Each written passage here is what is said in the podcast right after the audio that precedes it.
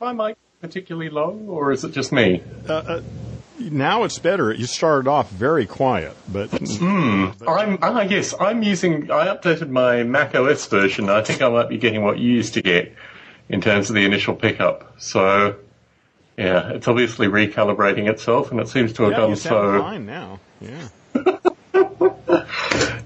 Anyway, so um, I have quite a few topics, and I'm sure you have a few topics. So why don't we start with well, your topic? You're sure I only have a few, huh? oh, you may have a lot. Let's get started. It sounds like uh, we're in for a long night. Well, it could be, could be. Well, no, you know, the only really thing, you know, I don't even think about this until just now. The last few minutes, I've been thinking, well, what the hell's been on my mind this week, anyway? Uh-huh. And you know, I'm really impressed by Watson. I think this is going to. I think that's a historic event. You know, it's it's more than uh, Deep Blue beating Kasparov. That was good. That was a historic event too. But uh, Watson is awesome. I'm just blown away by that. I mean, it's it's just a program, but damn, what a program! Well, I must be living under a rock because I have not heard unless is Watson this Google thing? No, Watson is the IBM thing uh, that took on the Jeopardy uh, oh okay TV program. You don't know about that? I'm my in-laws are Jeopardy fans. I remember hearing about it probably uh, maybe more than a year ago. Ah. Uh, in terms of it being in development. Well, it wiped it wiped them out. Uh-huh. The two best all-time Jeopardy trivia champions in the world in a program that uses lots of puns and very obscure references, and it wiped them out. Uh-huh. And I guess yeah, I mean, I, I kind of would assume that that would be the case. Well, I would assume that yeah, that they wouldn't have they wouldn't have been there if they weren't pretty sure that they were going to win. you know. Hmm. Yes. I, I guess these kind of problems. Yeah, I don't know. It's okay. So. Well, the thing is, it's uh, basically so open ended. You know, it, it's not a specialist. You know, it's it's dealing with questions from on topics that you know that they couldn't predict. So it, it's it's got to know a, a lot, or it's got to know about as much as it can know, and and that's I mean, and the two best humans who have ever done that, and it just wiped them out. I don't know. I'm impressed by that. Hmm. For me, it just doesn't seem like a fair comparison. I mean, I just I'm assuming it was it standalone or did it have access to the internet? No, no, no. It had a huge. I think it had like twenty terabytes of. Yeah. So I mean, I, no, it was offline. It's completely offline. Even so, but I mean, it's it's it's absorbed considerably more information than we could ever get access to. I guess this well, just no, points well, to well, but, singularity. But, no, it didn't really have any. Well, it, I mean, that's sort of the issue. Is it didn't really have more than those. We don't know what the humans have.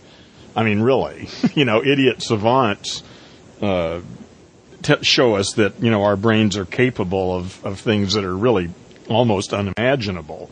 At least Certainly. it seems to me that that's the case, and uh, and especially that with with the pun nature of. I mean, I mean, I, I've I haven't, you know, I mean, I've I have seen Jeopardy. I know how it works, and I followed this Watson thing, so now I I'm pretty keyed into it. And the questions are tricky as hell. I mean, they're full of puns and wordplay and words that sound like words that aren't those words. The computers are really good at doing that. I mean, they do that phenomenally quickly, considerably faster than humans ever really could, even back in kind of 1980s pre-XT technology. Computers were pretty well, good well, at the being able computers to. are fast at doing a lot of stuff, but be able to integrate all that and, and in real time uh, with a human contestant beat him to the buzzer with the right answer. you know, I don't know. I mean, well, maybe I'm just naive, but I, I think that is a, a major. I think we're going to start, and of course, they're all ready uh, to start backing that up with sales. You know, for I mean, their first thing is probably going to be medical uh, you know, assisting doctors in diagnosis and stuff. And they've uh, clearly got that already pretty well ready to go. Mm. I guess I'm not easily amazed with regards to these things, Aaron. I, I, I feel. Well, the technology has been. I mean, there's nothing phenomenal. Well, what's phenomenal about it is that it's here. I mean, the idea is nothing big. It's been around for 50 years in science fiction. The idea of computers more or less dealing with people on that level. And but uh, I, I, do understand that it's an order of magnitude, maybe even probably two or three orders of magnitude better than the chess playing computers. But in terms of the ability to search uh, language and to create puns and to find obscure references and all the well, you know right. first word, second word things. I mean, I. No. I guess right. technology. It obviously yeah. is capable of doing that. That doesn't. That's not yeah. what amazes me. What amazes me is making it work all the technology is sort of there, but no one's been able to make it work until now.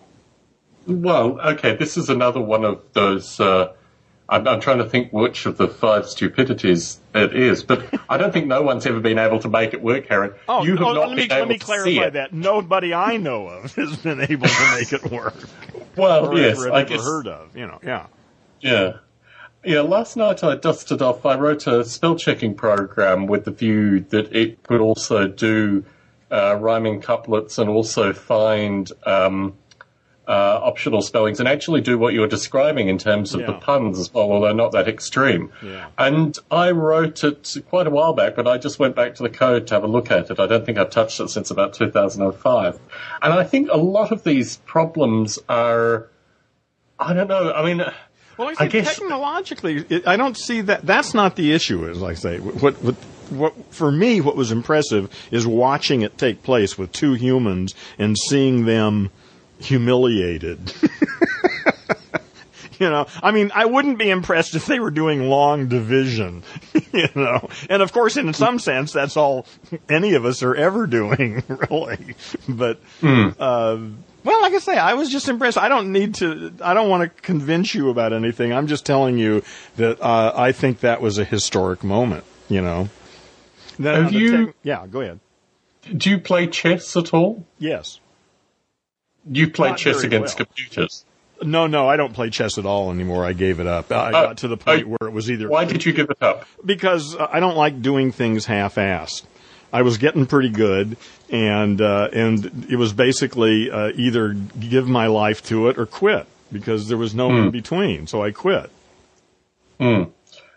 I guess my feeling with regards to chess, and I was on the chess team and all that kind of stuff, but I lead because I was really irritated by the kind of people that were on the chess team and just wanted to kind of stick it to them. Yeah, um, which and it doesn't is a take much to beat most people. I mean, if you read yeah. one book. you know. Or, or yeah, or if you read that book and then realize how to play against the rules in that book, and everyone else is reading that one book. Yes. Yeah, um, yeah. The, the thing that's, uh, uh I'm not the best chess playing barbler though. My brother um, was some kind of chess champion and would go down to pits and play old men. Yeah. yeah. Um, and he was he yeah but anyway the thing that interested me about chess is that there came a point probably about 15 years ago when uh, the GNU chess program was first put out, which was the closest thing to. Um, I'm losing my mind with regard, but was it Deep Blue? Was Deep Blue yeah. the chess playing? Yeah. So the that was as pretty as good as you could get to Deep Blue through open source methods, and that really was just a number of plays before finally you were in some checkmate situation. Yeah. And what I found with that was I was trying to maximize my play time and moves uh, against the computer because basically the computer exactly exactly. Yeah no because the computer was basically process and my feeling with regards to things like Jeopardy is that it's the same kind of process but you're right it is a, it is a completely different problem space but it is a problem space with only one right answer typically, which is particularly oh, curious. Yeah, yeah, it's a very limited domain. I mean, it's certainly not yeah. anywhere close to sitting down and having a conversation with it.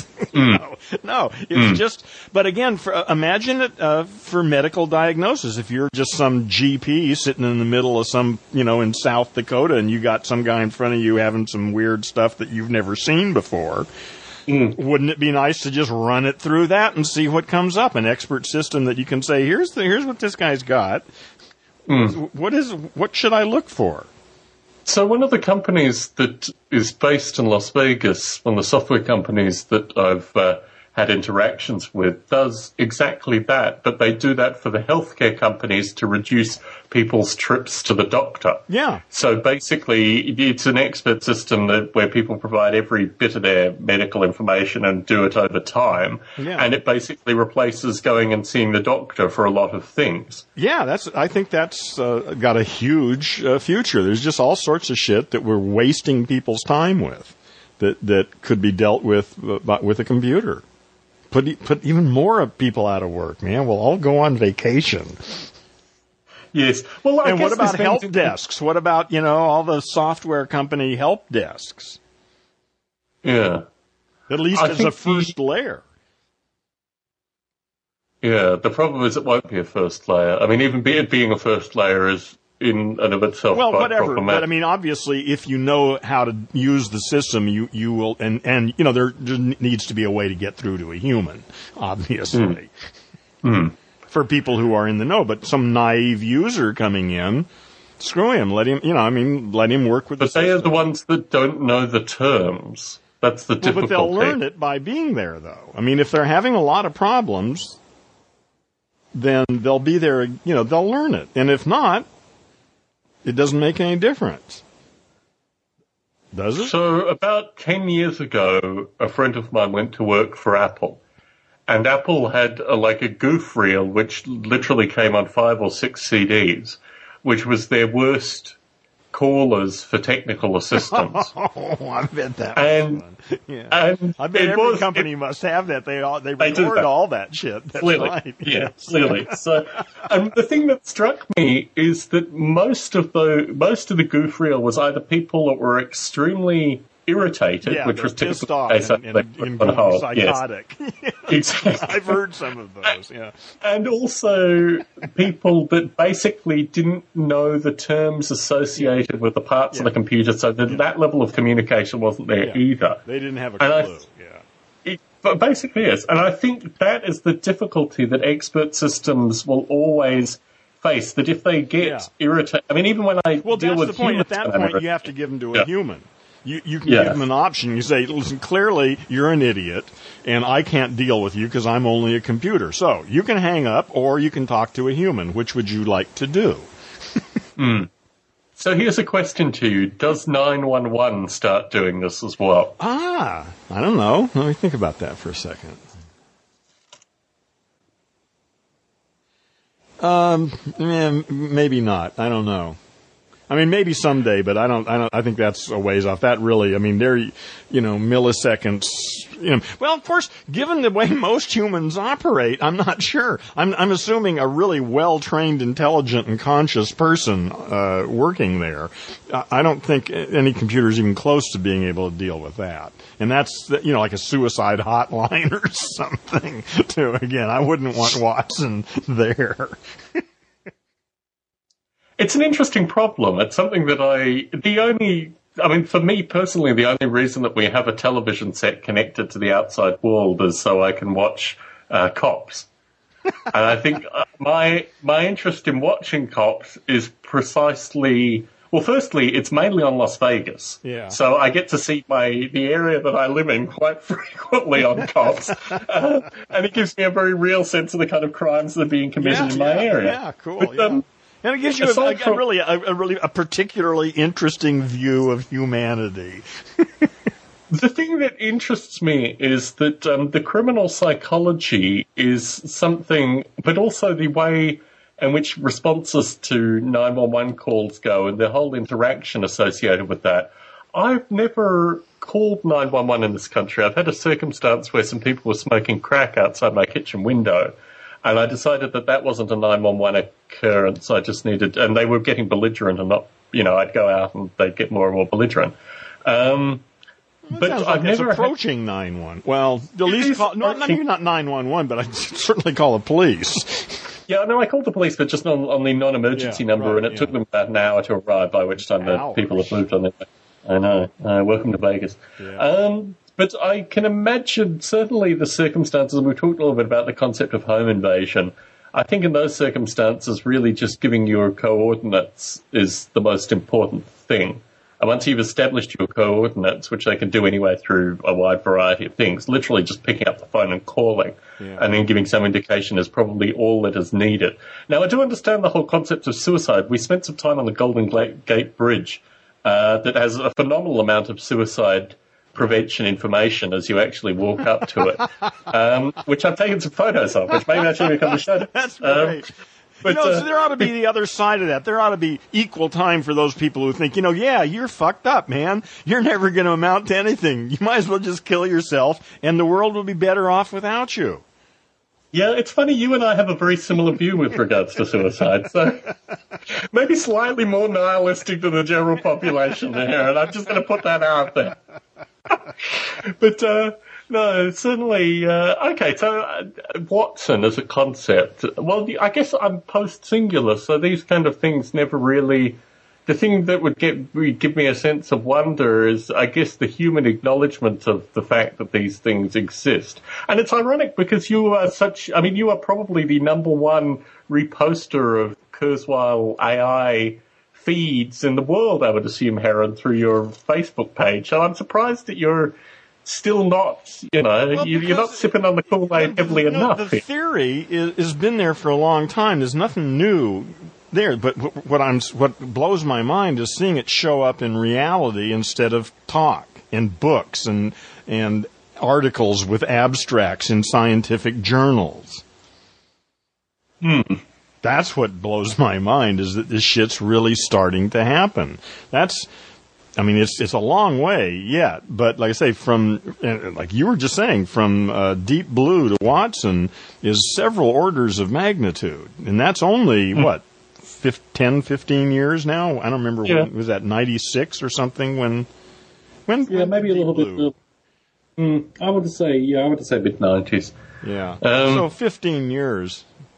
Yes uh, ago to to go three. Well, anyway, to go that far is pretty good. And if we can, if that kind of acceleration continues in another ten or fifteen years, what is that machine going to be doing? well, what's the comparable game show? I'm trying to think. Well, no, no, it's not about a game show. There is not about that. It's about sitting down and having a conversation with it. I think it's precise. I mean, what you're talking about here is the difference between what has been going on in academia or industry and probably the, well, clearly the military for a good number of years now, now being shown on primetime television. I think your element of wonder is just part of the actual for, for display for all aspect of it.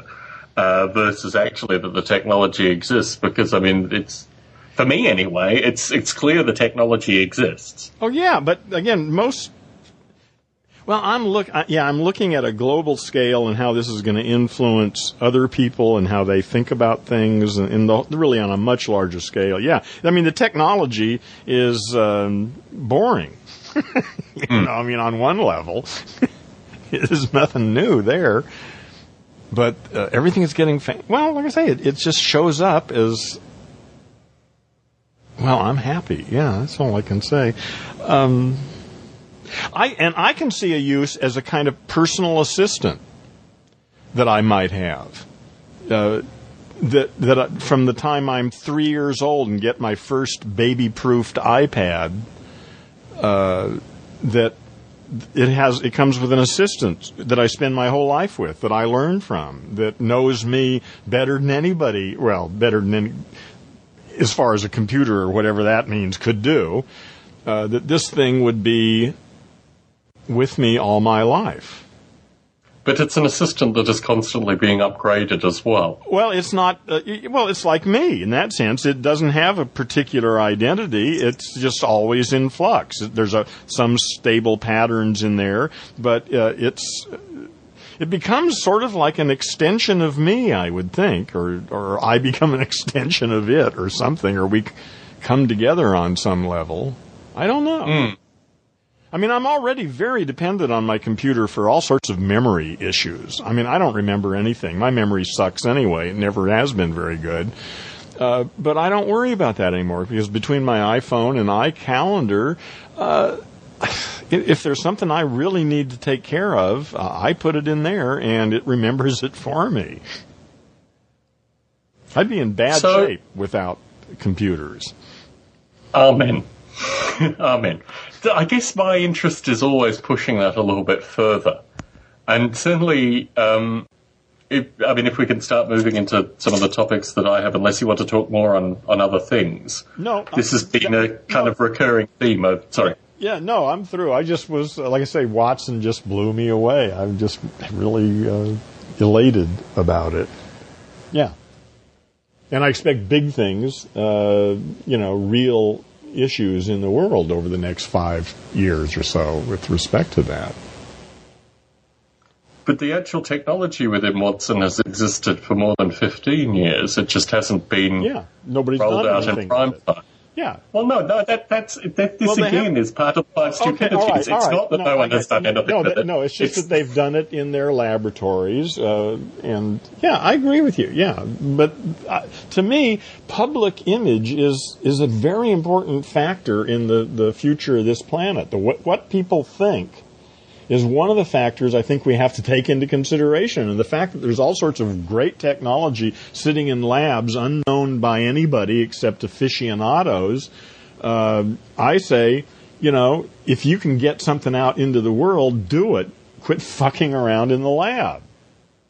And if not, fine, stay in the lab and keep working on it. So this is the antithesis of the language monkey narrative. Because what you're doing here is then appealing to the population versus appealing to the minority. No, I'm not. Appe- You- I'm just aware of the of the way the planet works, or a way the planet, or my a way of thinking about the way the planet works. Anyway, um, yeah. What people, what the vast, what the all the unconscious language monkeys think, the programs, the stories that are running in their head, uh, have a huge influence on my life, on the price of things, on whether there's war or not the way they think is really important. Feeding on this idea, I appeared on Talk Radio on Saturday night uh, on Salt Lake City, Utah, K Talk. And just prior to my hour on K Talk, uh, there was a fellow who was taking callers about how Obama was an alien and he was instructing the schools to, you know, teach his alien ways and all these kind of curious mean, things. alien from another planet or just not an American?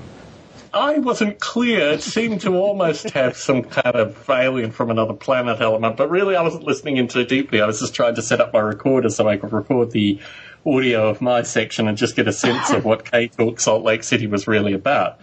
With the view, in large part, as you've described, that um, maybe it is time to actually start not necessarily appealing to the masses, but at least getting these ideas out there. The thing that I found particularly curious, I, so I did an hour. In fact, um, in the Stone Ape feed, I put the audio. Uh, and they invited me back on. Uh, it was a successful hour, and also they said that they are now being syndicated uh, nationwide. So I don't know what direction this whole thing will go, but basically I did my post-singular rap associated with, um, well, the fact that basically we're already here or past the singularity and we need to start having new thinkers and new ideas associated with that. But the interesting thing was, firstly, the format, because it was an advertised talk radio format, which meant that I had, I think, somewhere between 10 and 15 minutes worth of rap interaction time, and then the ads started rolling. And basically, we just had to stop talking no matter where we were, Yeah. which was very curious. Yeah, And yeah. also, uh, well, I mean, you can imagine the whole reason that we do this is because I like having a long form discussion. I like being able to yeah, like I don't want to have to think. I don't like multitasking. I want. Well, I think the other thing is that it- it made me realize how, with ads, how short an hour really is. Yeah. And really, I need to almost think of this as a kind of, uh, not even novella, almost like kind of abstract poetry period where, you know, I just have some kind of topic of discussion. And they were obviously throwing questions at me. There was a primary host and a couple of co-hosts. But um, we didn't Did get any callers. questions? Um, they asked pretty good generalist questions, and basically I was able to rebut some of the points, and I think they started to realize that they'd have to ask better questions. and what actually happened was basically it was like a series of discussions that I've had previously kind of put together in a haphazard order. And it was very curious because I was quite tired at the time. I got back from uh, my travels the night before, and for a variety of factors, I hadn't slept particularly well. So I was already kind of short of sleep, and I think that in and of itself kind of slowed me down enough to actually fit into the format. Uh, but it was an interesting experience. I mean, I've appeared on the BBC and I've appeared on Australian public radio, um, but I've never appeared on an advertised like talk radio format. And it was really quite a curious experience, but it's one that I'm looking forward to kind of playing with going into the future. Uh, for exactly the reasons that you stated, that um, some of these ideas could actually go out to a far broader it, audience. It doesn't and, hurt. Anytime anybody wants you to talk about anything you like to talk about, I would say go for it. I'm into that. You know? So, but yeah, it was an interesting fall because it made me realize that a lot of what I've done over the past five years has been pretty good practice for these kind of very contrived, but at the same point, information, you know, the, the Yeah. purpose is to get information out. Yeah. Um, and what will be interesting in particular Yeah, is you just have to develop some canned talks, basically. Mm, don't or, or necessarily canned, well, um, canned segments that you can put together any way you want to. I think the idea is, particularly when they start getting live callers, that I need to make sure my chops are. And this was the thing coming into it. I anticipated that there would be live callers and that there would be creationists and a wide variety of other folk who I've interacted intellectually with in terms Yeah. of like written dialogue. But in terms of actually a call-in show, not so much. Yeah, that's fun. And yeah, so I think it'll be an interesting project going Yeah. forward, but one that seems to just have come at the right time for me on some level. And my trip, I mean, we, for, for the kind of inside baseball associated with this, you and I tried to record a segment from my hotel room maybe two weeks ago and it just failed dismally. Um, and then I uh, went to the Bay Area with my brother and had a number of quite interesting Ah, experiences. Yes, yes. So uh, the first thing that I've got them in kind of haphazard order, but it was very much living with a different person for a week. There was a period of time. I'm a very very light sleeper, and that basically means that any incidental noise or a wide variety of other things Yeah. will, you know, will cause me difficulty. And my brother in particular, because we shared rooms um, through most of the journey, one uh, night when we went down to Santa Clara, I just said, because we were meeting with Apple the next day, I said, let's get separate bedrooms here just so I can have a, a reasonable night's sleep. Um, but I'm someone who can survive on very little sleep anyway, so I was in this strange kind of cognitive space because I haven't seen my brother for maybe, well, I haven't really spent any quality time with my brother for a number of years. What, what, Uh, what's a number of years? What is that? Well, I mean, I've seen him years? briefly for um, within three years, and I've seen him briefly maybe seven. But it's been uh, 1995, so 16 years Yeah, since we okay. actually Spent some time spent some together. Yeah. serious time Yeah, together. right, yeah. Uh, and we've had a variety of life experiences in between. It's quite ironic, actually, that the Bay Area was the time or the place that I spent with him because I could give him a wide variety And of he's kind of younger topic than you? stories. He is eight years younger than me, Eight and he has a friend And that who makes him what? Because I don't even remember how 26. He's 26. Okay. So uh, he's just getting into the kind of dead end job phase You're of his only life. 34 years old. Only, yeah, my body's failing me, so yeah. Fucking punk kid. Okay, I I keep forgetting who you are. Okay, go ahead. Well, yeah, I don't know. I, I'm pretty disheveled for a 34 year old. Um, but uh, so it was quite a curious experience. We started off staying with Bruce Damer, and I. It was really quite a curious experience because driving up, well, actually, the flight from Reno to um, uh, the Bay Area, which is only about 40 minutes, we had quite a deep conversation associated with various family members, which we were effectively having in public, although in relatively hushed tones. And then in the trip to Bruce Damer, we decompressed some of my time in the Bay Area, particularly talking about my experiences with um, both Wozniak and also just the general sense of toxicity that I felt about the Bay Area. uh, as a whole. And then we arrived at Bruce Damer's, and that was kind of Terence McKenna, psychedelic, kind of, although no substances were consumed, the environment was very, you know, and um, Bruce proceeded to provide some uh, quite curious but also quite familiar psychedelic art books that he has a specific collection. I just said to him that he needs to come and stay with us so he could see some of my comparable books. And it's all very, um, I don't know, the thing with Bruce is that we are almost competitive with each other now. It's almost, uh, there's a kind of underlying hostility there, which I have alluded to in our previous yeah. discussions, which is actually have, quite curious. Have you guys we, talked about that? We're good friends. Um, no, but have you talked about that? Have you said just what you said to Bruce me? Have you said that to is him? someone I've. There have been points where we've had relatively frank discussions, uh, particularly associated with um, Bruce is a con- kind of a, he continuously finds different people uh, that he works with. I'm one of the few people that he has worked with consistently over a long period of time. And part of that is being sympathetic to, I guess, Bruce's eccentricities and also my own eccentricities. So, um, I think we, there are certain, for example, we had lots of bits of fun, just me and him talking. For example, he has an interest in, um, uh, like military armor um, from uh, this is tanks and armed vehicles and what have you. And I have a similar interest, so we kind yeah. of discovered that about each other on this trip. And he yeah. showed me a he's got a wacky neighbour that has 200 odd tanks and armored personnel carriers, as you do in the Santa Cruz Mountains, and um, and a Scud missile launcher and a wide, in fact, two Scud missile launchers and a wide variety of other things. So he showed me the photos, and he was quite impressed that I actually knew what a you know I don't know, the difference between a panther and a tiger, for example, yeah. the Second World German armory. Um, and so, but the main thing is that Bruce is just a constant talker. And he has this almost pre-programmed narrative which just goes in autopilot and you can't interrupt him, you can't get a word in edgeways. And it really is almost, um, I don't want to use the term psychotic, but it, it no, verges it's a on that. presence. That's all. It's just inappropriate. No, no, no, no, no, no, no, no. It's more than a stage presence. Really? It's um, it's like a continued narrative which really puts him at peace. And when people interact with him for short periods of time, my brother originally found it really quite offensive, and then basically warmed to it. And for me, from my perspective, I obviously like to talk. But I also think that there is an important part of the interaction, which is a lot of you know, stuff that you and I get up to in these recordings. And that the ability to interrupt and interact and also take things off in different directions yeah. is really critical. And I find getting someone's non-stop monologue for an hour oh, when I'm in their no, presence. Well, I would is, never put up with that.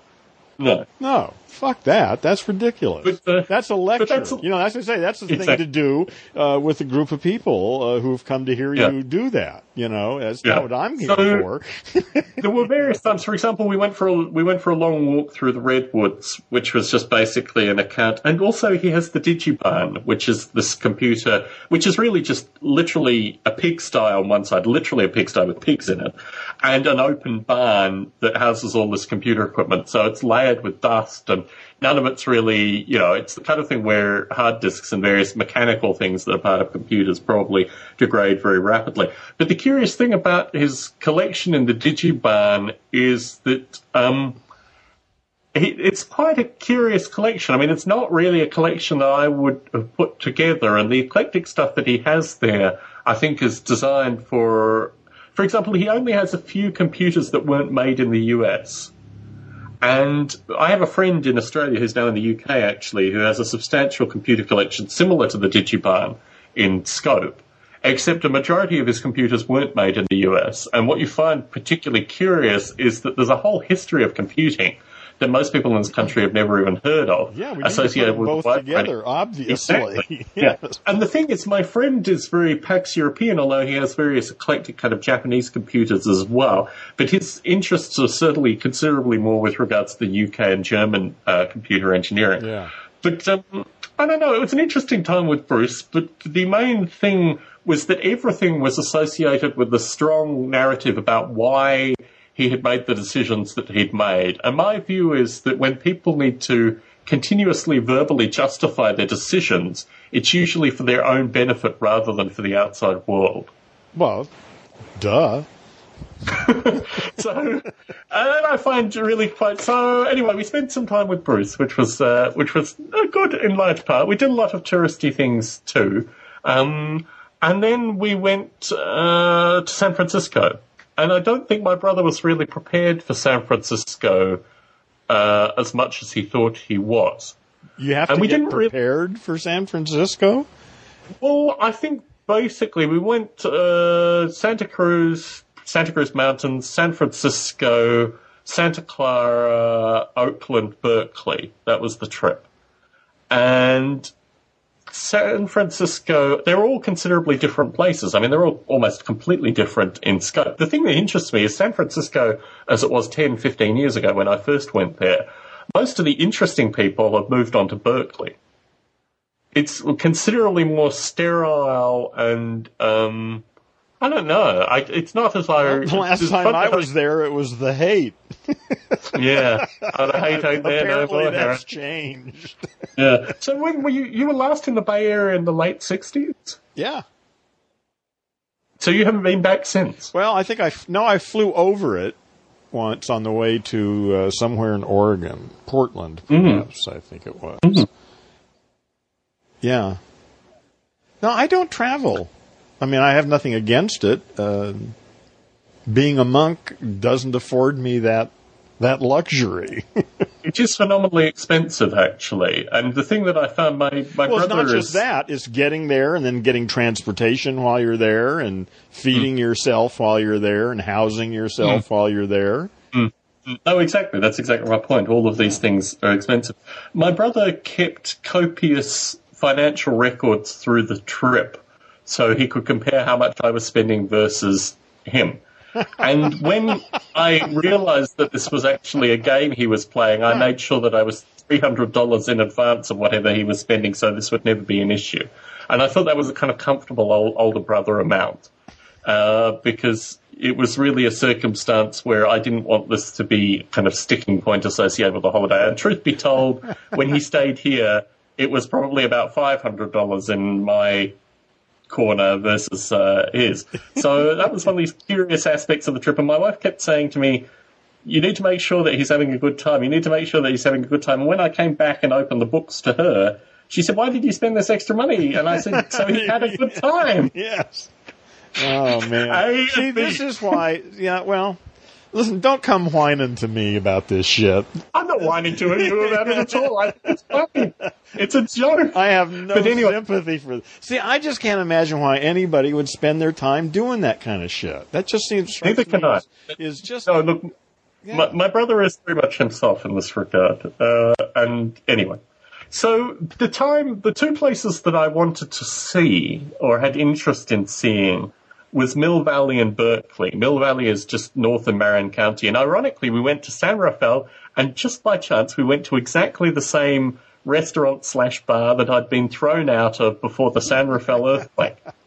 and it was one of these curious things where we literally just ended up there yeah, and we sat yeah. down and they had, although the table staff was obviously 10 years younger than when I was last there, it was still run by the same old kind of tired pestilence hippie yeah, types. Yeah. And um, it was basically the same experience, except I didn't drink. My, my brother had one beer and then we left. Um, but I realised that um, if I avoid the toxic parts of the Bay Area, I can probably have a good time, which is really most of the South Bay, in fact, almost all of the South Bay, and even Santa Cruz I found a little toxic. Um, but Mill Valley I like. It's probably a bit too expensive, and also Berkeley I like. And actually, truth be told, we had a pretty reasonable time in Oakland as well, although basically we were just using it to get to Berkeley. But um, there were a few points in the trip where my brother and I went our separate ways, which was also very useful because I've been to Berkeley maybe four times, and the Berkeley Art Galleries, and really even the San Francisco Art Galleries just aren't my scene. Uh, we went to a few art galleries together, and then I just realized that he needed to have art gallery experiences by himself. Uh, in, in contrast, I needed to have my wandering through. Have you been to Berkeley? Uh, no. So Berkeley is what you would imagine Stanford would be like if Stanford actually had some class. It really is very. Um, there's a central part of Berkeley where you get out, and it's the university, and it's the homeless folk, and it's the you know upper middle class students wandering in various directions, and then you head into you know what is more, from my perspective, Berkeley, which is a series of a variety of different styles of housing, and you kind of keep on walking and you take wrong turns and you get intentionally lost. And then I typically end up on Telegraph Street. I wander probably three or four miles around and then come back on Telegraph Street just enough time to stop into a couple of the second-hand bookstores. I bought three crumbs. You'll be pleased to know, uh, crumbs. Uh, which is one of my uh, habits in Berkeley. I also bought some Life magazines from the 1960s. And that was absolutely fascinating because it showed a side of the US that uh, I, I think you have it right, Aaron. I think we should have, or I should have been born in the 60s or the 50s or the 40s or sometime because it was a kindler, gentler nation in the 1960s. It really was. It really was. It was. It was more, more, much more unconscious and naive, uh, mm. you know. But yeah, I mean, there were good things and bad things. Yeah, we're leaving behind some good stuff right now. Well, mm. right now, again, I see this as a sort of transition. So, but yeah, you're mm. right. The world is much uglier for mm. more people. Maybe that's. I think probably it's always been ugly uh, actually, it's always been. I think it's just that America is beginning to wake up. Maybe that's it. I don't know. Do you think it mm. really was? There probably is a lot more violent crime now. I guess.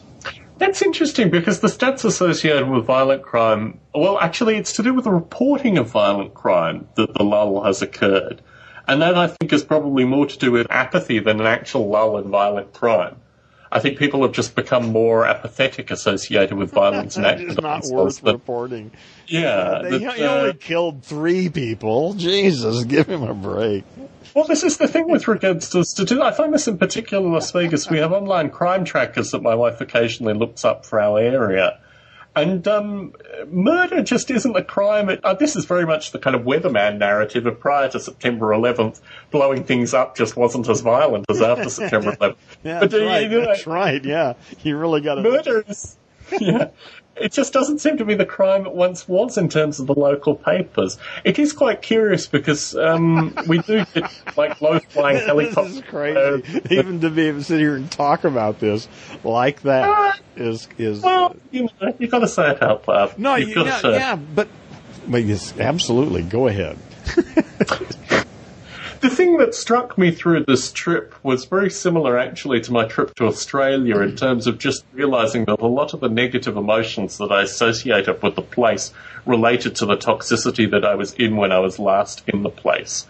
And particularly looking at uh, some of the houses in Berkeley and just getting a sense that if it's not even if I play my cards right, it's if I utilize some of this, I don't know, passive whatever that basically has just been simmering for, you know, however many years, if I could retune that and learn from a variety of experiences, then there is nothing stopping me at least holidaying in that part of the world once a year. And the other thing that strikes me is that, um, I don't know, it was a very much kind of weird, strange reawakening experience, but large portion of that occurred when I wasn't around my brother. Um, but maybe that's just because I'm taking those times in my own thinking. In parallel to this, I got back and uh, finally have released the 1993 writing, uh, Field of Chaos, in currently a pre-release form because it's got the ISBN, but I need to uh, do the final proof. But in the process of getting the ISBN, it's now also available for commercial release. And I just put I mean, I wanted to keep the paperback under $10 and I wanted to keep the electronic book roughly half that price, the electronic version, if, if not less. And the thing that I hadn't factored in was actually the amount of um, money that the, like if I got it into like bookstores, for example, they would want basically half that money. So I was playing with a variety of numbers to try and keep those things still true. The electronic version, uh, people seem to be very receptive to. Uh, and that's something, or something like that. Or no, it's a PDF actually. You pay your money and you get a PDF. Okay, but I mean, you, can, you can read it on something like a Kindle. Yeah, you can read it. Well, you can read it on a. Anything. You can read it on anything. Yeah. You could read it on a Mac. You could print yeah. it out. No, I understand. I know what a PDF is. Yeah. Okay. Yeah. so it can move in all different directions. But the thing that I found curious was within six hours of releasing it, I already had someone contacting me about the sequel. They downloaded the PDF, they read through it thoroughly, and they were already asking me insightful questions about the sequel. and in terms more of immediate, could you possibly want, yeah. Amen. Well, except for more of that.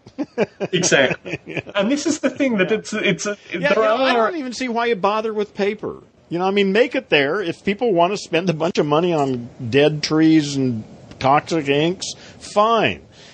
you know, pay for it. Here they are. That's my point. That's exactly my yeah, point. Yeah, and but I here uh, and, yeah. But I see. I think you should. Uh, I think you should give away the PDF.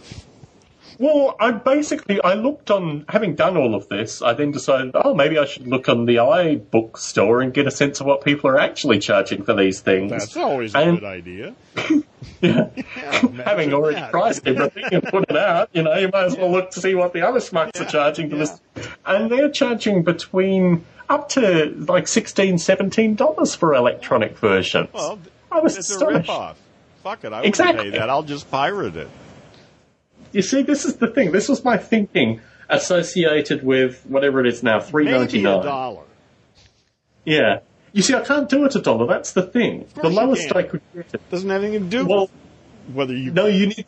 Well, okay, okay. So I'd need to then create the infrastructure and then work through that, or have some system with PayPal. You see, I don't want that level of intimacy, Aaron. This well, is the then, thing that's well. Then you're going to have to pay more for it. Then yes, you're going to exactly. have to pay other people to do what you don't want to do.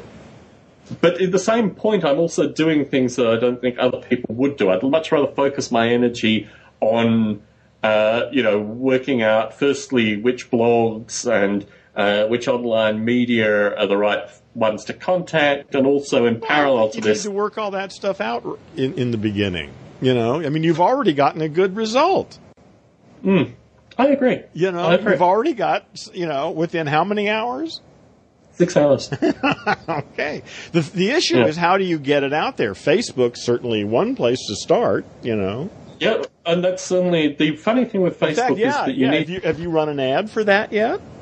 So this is the interesting thing. You need to have uh, 25 likes associated with a page before it becomes a legitimate fan page. So that was the first metric that I needed to get to was the 25 likes, which I surpassed within about a day and a half. For and the, then the book. Yeah, for the okay, book. Okay. And when and did then, you do this? Uh, well, I launched the book on Saturday, kind of midday, okay, and a couple reached of days that. ago we were talking about. Yeah. Yeah. Okay. Yeah. I got you. Uh, and from then, so now it's an interesting thing because I've got this proof coming back, which I have to then approve. Then it goes out for regular sale. And that's the point where I can start actually distributing in a different way. And this is where it becomes really quite curious because I start looking at how, you know, this is, this is the thing, Aaron. In terms of the stuff that we've discussed associated with Facebook advertising, associated with all these kind of metrics, I now feel the distinction between doing these things theoretically and now doing this thing practically. yes, there is a real not... kind of emotional distinction here. Yeah, it's a big distinction, yeah it's not that it has the potential to do things. I think this is the curious. Oh, the other thing I did while I was away. You, it forces you to articulate your your values. You know, and a lot of times, you know, when you actually end up doing it, you have to make choices that before you can sort of uh, shuffle over without paying too much attention to. You know. Hmm. Hmm. Yeah, it does in some way. I guess the the first thought is, do I do some of the stuff that I've done up until now? Like, do I have a podcast, for example?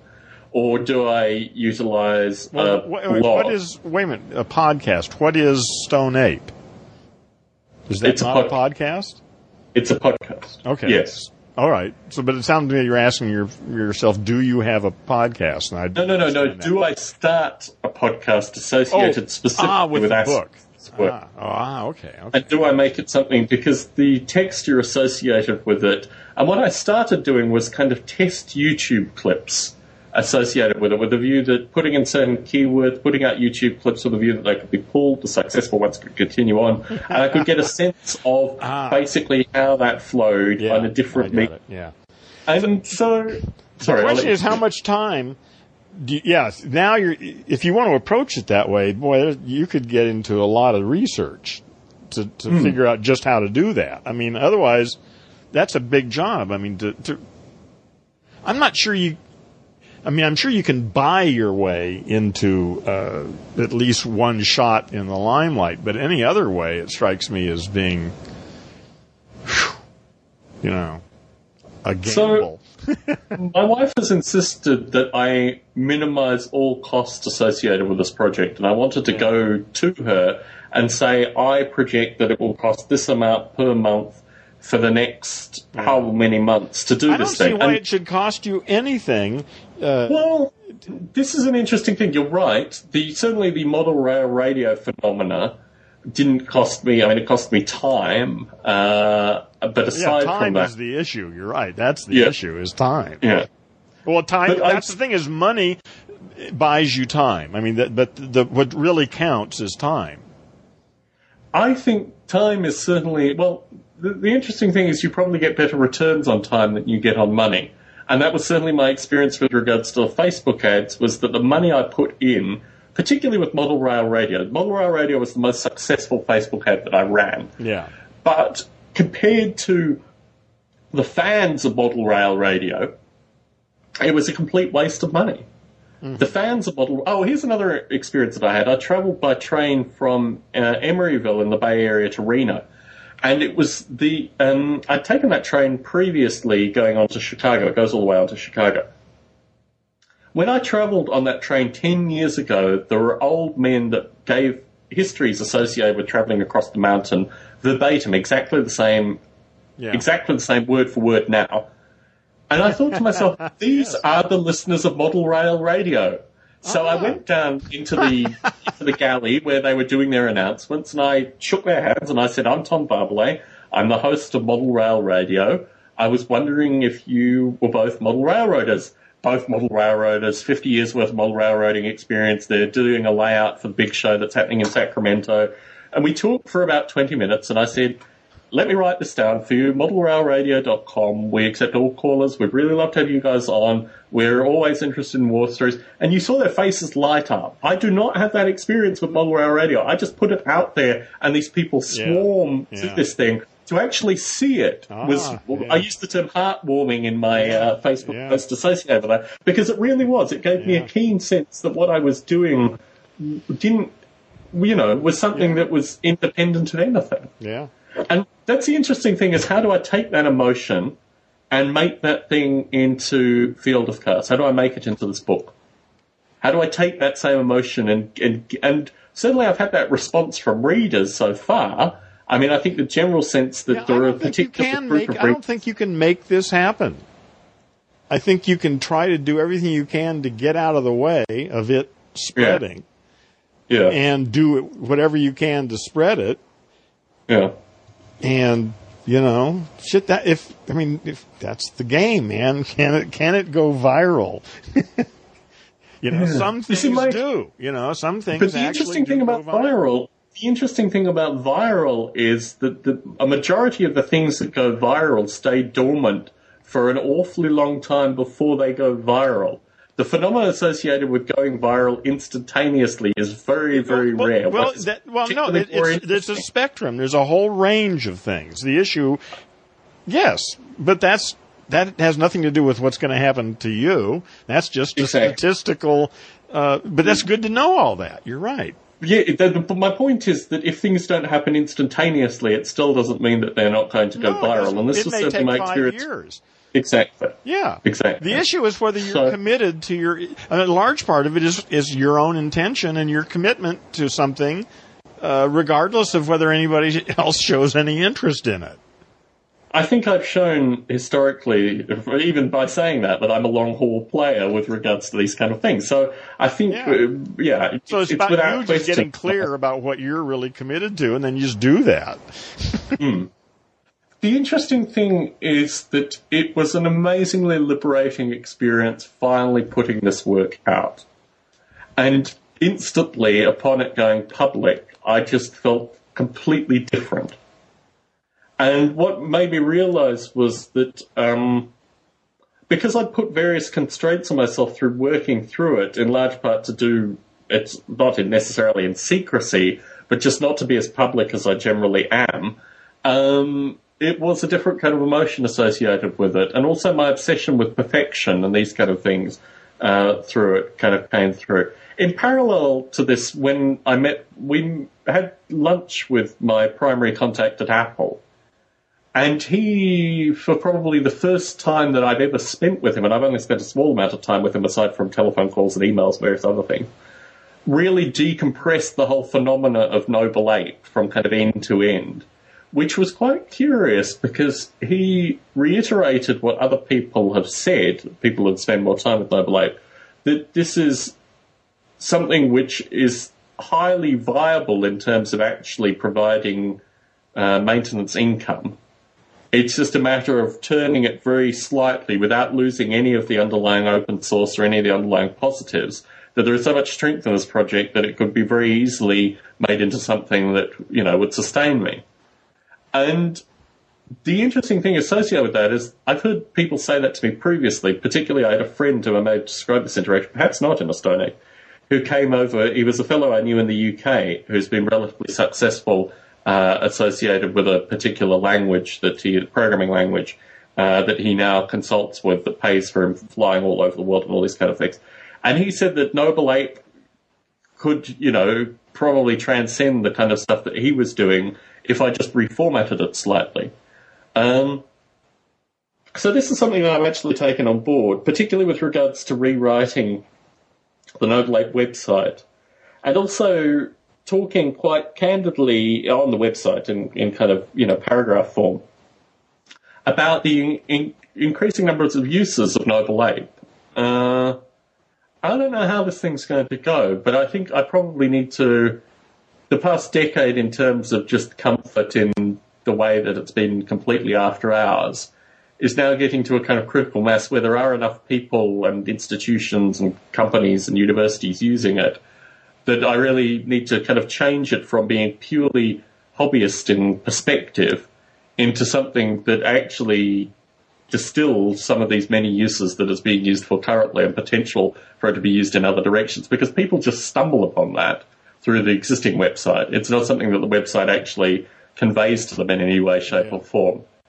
So this is an interesting project in and of itself, and this actually got me back to the spell checker because I went through all the pages that were on the Noble Ape site, and one of them was this uh, free Eng uh, spell checker that I wrote many years ago. It still is maintained on the Noble Ape site, and I was looking through all the critical pages, uh, which I guess the Stone Ape podcast is one of those critical pages, and how I'm going to maintain those into the future on this kind of newly formatted site. Uh, but that is still an early work in progress, but something that I think I can probably hammer out in a few weeks uh, with enough kind of keyboard time after hours.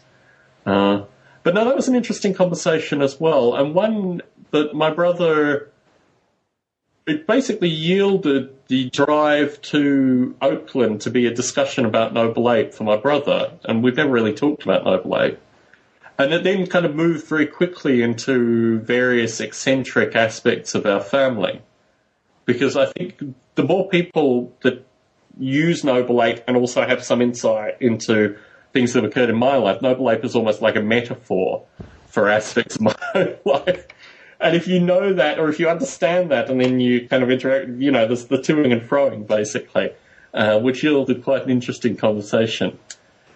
The other thing that I did, aside from my brother, was that I, I mean, through this model rail radio thing, there are various people that have layouts that want to either meet me or have me meet them on location. And there was a fellow in Palo Alto who uh, wanted me to swing by. And he basically, and I had been to the, um, this is just like a standard Silicon Valley office park. And he's just rented out a room in this office park to build this amazingly elaborate model railroad in. Which is just like a very curious juxtaposition for me. Because you're wandering through this office park with people kind of typing in and, you know, assurance adjusters and all this kind of stuff. And then you see this amazingly elaborate model railroad that this guy has just built into into his office. Yeah. And the funny thing with him was that his last name was Stevens, and this fellow who got me on the talk radio show was Stevens as well. But it was just perfectly chance. They are in no way related. They both contacted me within 24 hours of each other. Uh, but no, it was a very kind of strange kind of juxtaposition of various things trip, um, which led to a lot of deconstruction and finally left me in Reno fighting two taxi drivers because one of them had taken my ride from the other one and then my bags were left in one of them and I had to ransom my bags and a wide variety of other crazy things. Oh man. I realized my holiday like had come movie. to an end. So, Aaron, have you seen the film The Social Network? Yes. What was your assessment of that film? Boring. And um, why wasn't I? I never felt engaged in it. Why not? I, I'm not quite sure. I just thought, you know, if he, ha- if if it, if if no one had ever heard, if this was a fiction story, you know, if someone had written this and made this story up, I don't think I would have thought it was a very interesting movie. It'd be an interesting movie about an asshole who makes a bunch of money. Ah, you see, this is the interesting point. I saw this film in Berkeley. I avoided seeing it up until being in the right point to see it. And my wife and I had originally agreed that we'd see it, so I then came back and bought the DVD so we could then watch it again. And my wife has a similar view to you that it's about an asshole. And I have a very strong view that he's not an asshole at all. Oh, and and listen, let, let me uh, let me agree with you. Yes, uh, I I spoke glibly when I said that. uh, no, that that's uh, one level of it. No, there's you could go anywhere you want with it. It could be all sorts of things. I just was bored. That's basically what it is. I never got really engaged. I didn't much I didn't think anybody had any. You know, I go, movies to me are an entertainment. Yes. You know, I mean that. Not always, but I and sometimes I'm entertained by weird things. So yeah. what can I say? Yeah, I just didn't find it very entertaining. That's all. I guess that's really my basic criticism. I just didn't have a good time or a b- very bad time. You know, I didn't have much of a time at all. It was just, mm. yeah, this, yeah, yeah, yeah, yeah. All this is going yeah. on. Yeah, yeah. So what? yeah. It is, the reason that I didn't see the film initially is because it is a work of fiction. And because, well, a, a well, number of, course, of facts yeah. are, yeah. Based on true, on, on a true story, as they yeah, say. Yeah. Yeah. yeah. but uh, the thing that struck me was, uh, I don't know, the, the final scene uh, where they're looking out over the Boston skyline in a deposition, is actually my former patent attorney's offices. Or patent. Do you say patent or patent in this country? I uh, always get that wrong. Only patent. assholes say patent. Okay, very good. And, and people from uh, Australia, excuse me. Very good. or Australian assholes, more importantly. Okay, so, so, um, so yeah, the the film up until that point, and also because I don't know. There, there are interesting metaphors that I think are ones that I guess I'm deconstructing as well in terms of the second bout of writing that I'm looking at doing. Because the notion of having money and what having money means. I mean, the only reason that he was in two lawsuits with two different people was because those people had money to burn in those kind of circumstances. And I guess there were a series of things that kind of reflected on my own interactions with startups and the notion that the technical person was always the person who was going to get the smallest percentage, work the hardest, and probably end up getting screwed.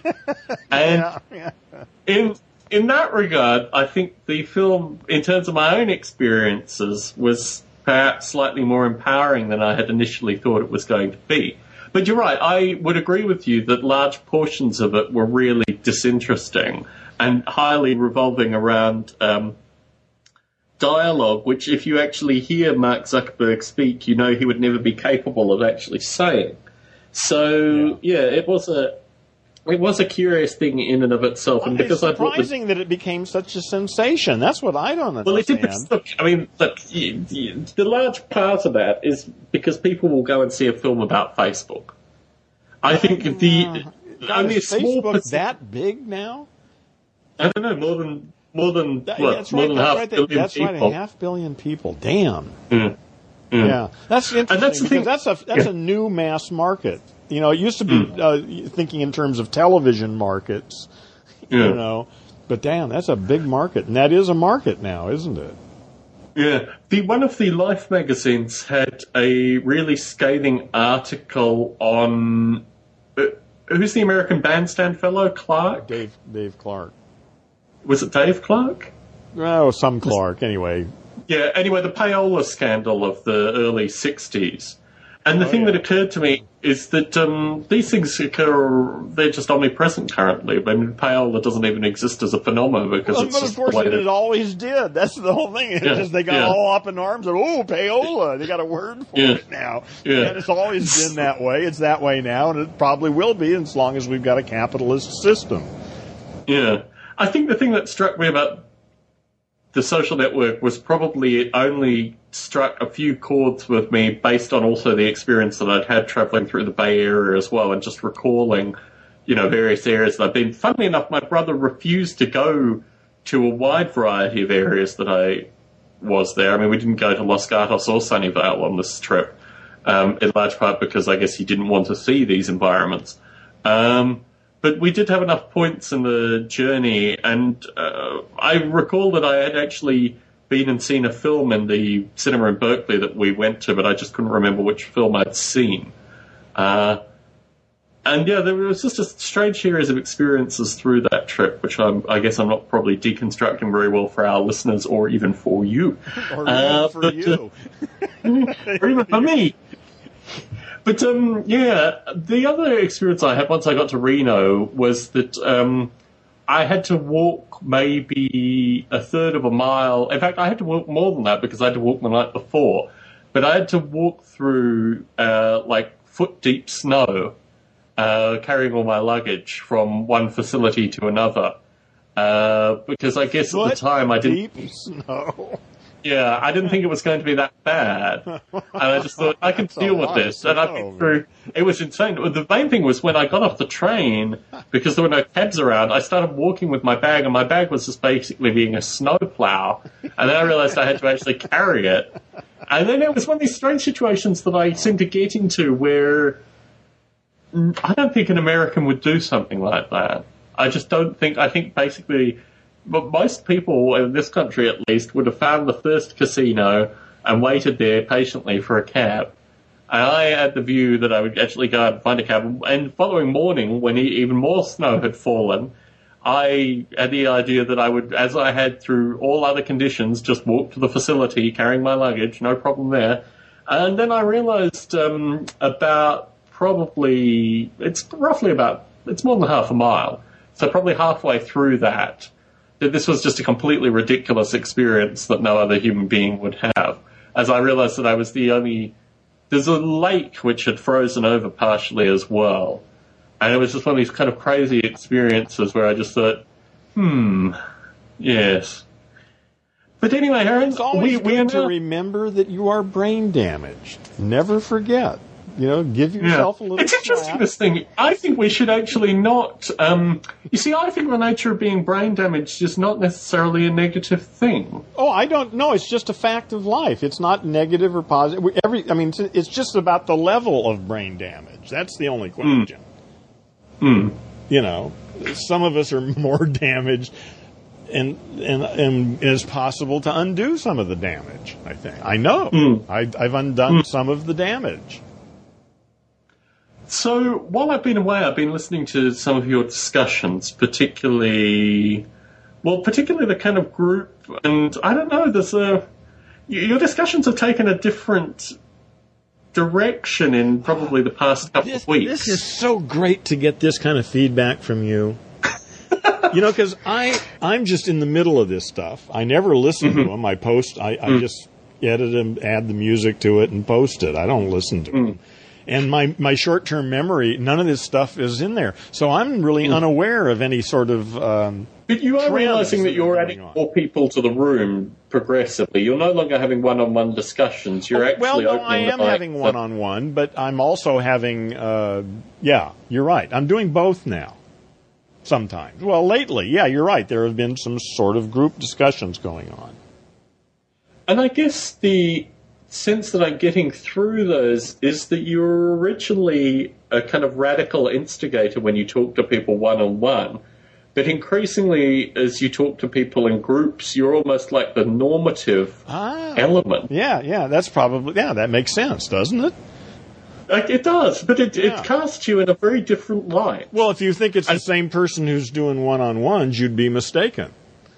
Clearly, no, I, I'm not. I don't have that uh, illusion. Uh, believe me, uh, that's not the point that I'm making. I guess I think my it's not a sense of disappointment so much as just I I don't know. I I don't, I don't want to use the term herded, but I do feel that um, the zeitgeist movement is having more of an effect on you more recently, and I'm not sure what the cause of that is or whether it's just positive feedback that you are having more people engaging you or at least reporting. Yeah, it's just rewarding to find uh, people who are interested in talking about the stuff I like to talk about.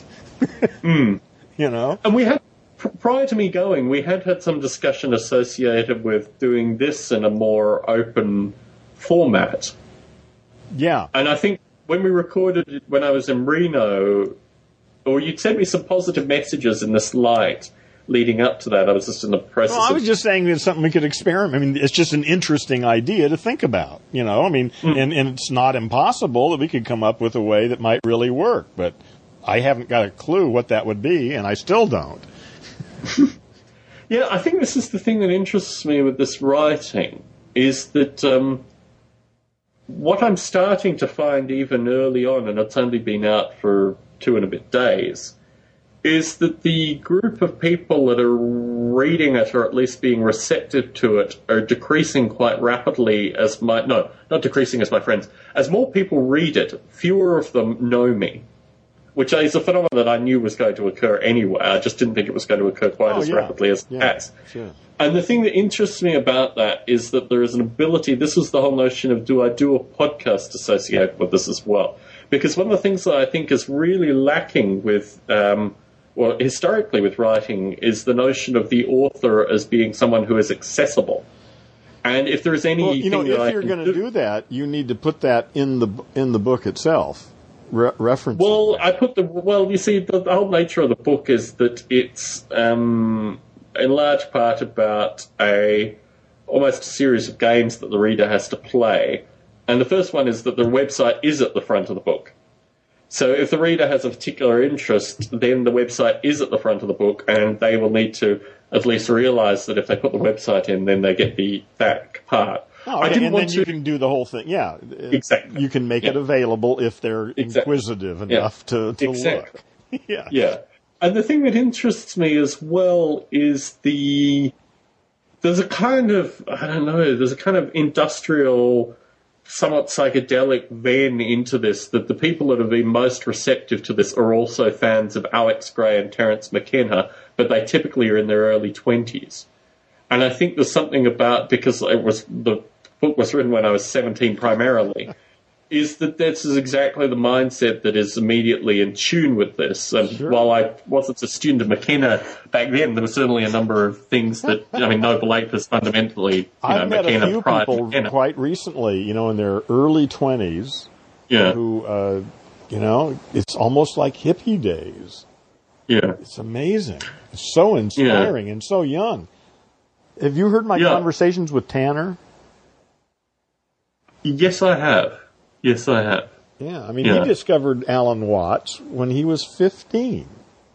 Yeah, He was asking this. I mean, I that didn't happen to me till I was 21. you Yeah. know? That's But the access, this is the interesting thing though. There is a kind of critical mass of access, which means that if you even had, I mean, I remember asking my parents questions about metaphysics, primarily whether I was a brain in a vat and what kind of tests could I do in order to determine whether I was a brain in a vat so I could just get this living thing over and done with. Um, and my parents were both very disturbed by that. Uh, Oh, but at the Tom. same point, at the same point, I it made me realise. You know, my father's first question was, "Have you been watching religious programming on television?" uh, to which I looked absolutely shocked. Uh, and um, I guess my sense is that children can get access to this information relatively easily now, and it's not just that they would. Um, this is the whole notion of the mushroom boy that basically children are far more capable of finding this information than adults could ever give oh, them credit for. And imagine, it, really, I'm quite serious. In in five years, most five year olds are going to have their own internet connected iPad.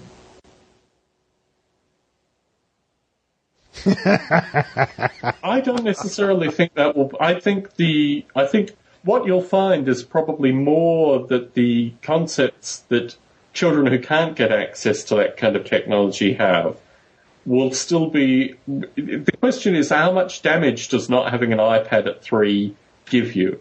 At what point? This is the interesting thing talking about. The fellow at Apple, for example, has a two-year-old who has an iPad. And he was ah. talking about teaching Cool, him yeah. to play music Yeah. with it. Yeah. And he said eventually there is a point where he will need a physical instrument. Maybe, maybe not. Depends on. I And mean, we talked about the kinds of instruments that he may need. For example, a guitar is very different. oh, the keyboard iPad still can't. w- would be. Well, here's the interesting thing. So, yeah, uh, we both agreed keyboard. It's strange that you would say keyboard, Aaron, from your particular perspective. Why? though. Because, well, you have a particular view associated with the keyboard. That's right. you? My keyboard. That's what I'm saying. Your keyboard, not the a keyboard. Or to- any keyboard would be that would be the oh. obvious thing, and even the old piano keyboard. Yes, that's what I was referring to. And even the old piano keyboard uh, would be hmm. better than a guitar or any other hmm. instrument. Hmm. Yeah, so I guess I'm sympathetic to this idea. My only concern is that there, as the poverty gulfs grow, even in this country, there is going to be a large number of children that won't have access to this kind of technology. And how do we then stop them from becoming the uh, leaders of tomorrow, as Good was the case through Uh, the well, I don't 1960s? I don't think And- that's going to happen. No, the question is whether or not they're even going to survive. It's not about whether they're going to become the leaders. Well, that's what you know. That's what you and my parents believed, and yet mysteriously, the uh, the people that uh, you know didn't have access to certain things did end up being the leaders, and basically, you know, continuing Well, on for. We'll see. I, I, listen, I, I, I don't know what's going to happen. I have my bets. You know, I have Yeah. my story about how I think things are going to develop over the next several decades. Yeah. You know, I could be wrong. But I'm still, So- until I see a better story, I'm sticking with mine. And I haven't seen a better one yet. This is very interesting. So another thing that occurred while we were in Boulder Creek, which is where Bruce Damer lives, was that we went past the offices of uh, Kurzweil AI. Uh, and Bruce is quite friendly with the woman who puts together the feeds that you repost on Facebook. Ah. Uh, and I know her as well.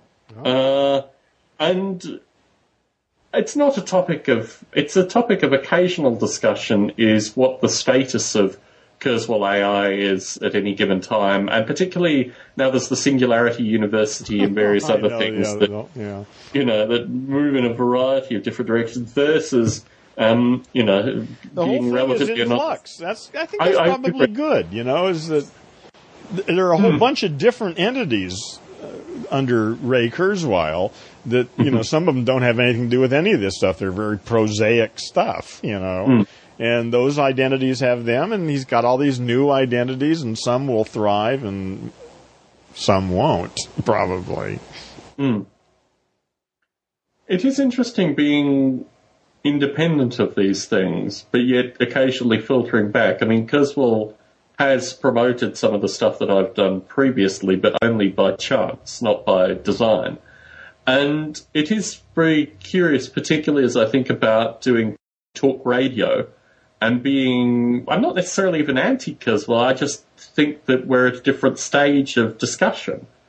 Uh, and yeah, it's a, it's a very curious thing. I think you're right. The next five years are going to be very, very interesting. Uh, but I'm not really clear yeah, I guess it's the whole bikini TED Talk discussion that obviously personal stuff is very inspirational to you and probably quite a few others like you. Uh, and many that are different and to, than and you. to even more who are very much unlike me, and that's one of the reasons I find it so exciting. Yeah, uh, that's one of the things that I often find striking looking at your Facebook feed is just the stories that inspire you Mm-hmm. Uh, because there are almost hard fractions associated with, uh, you know, inspirational science, inspirational computing, uh, cats that look like Hitler. You know, there there are like an interesting combination of things that make your. it's whatever happens to strike my fancy. You see, you think moment. that you think that, but over time, actually, oh, sure. this is good. This is why you're, you're, so wonderful to have you you here to explain me to me.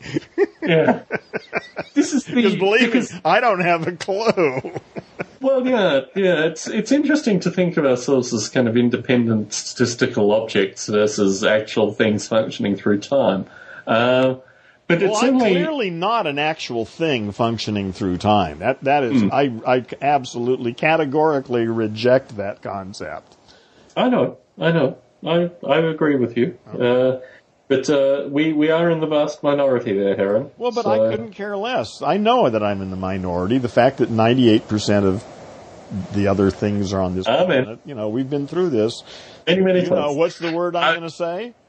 I think there are sub-language or non-language monkeys out there as well, Aaron. Let's okay. embrace them too. Okay. Let's good. embrace that 20 okay. to 30 percent. In fact, the number is growing. Think, I, I, still think you're just totally wrong on that. I can't. I don't. I, I have no concept of how. But no, here's the thing. It, you acknowledge that there is at least a solid percentage number associated with that. Don't oh, you? Oh yeah, but I think it's a tiny percentage. Far I mean, but all you need to do is acknowledge that there is a percentage number in order oh, for sure, you to actually yeah. slightly recalibrate your narrative up until now.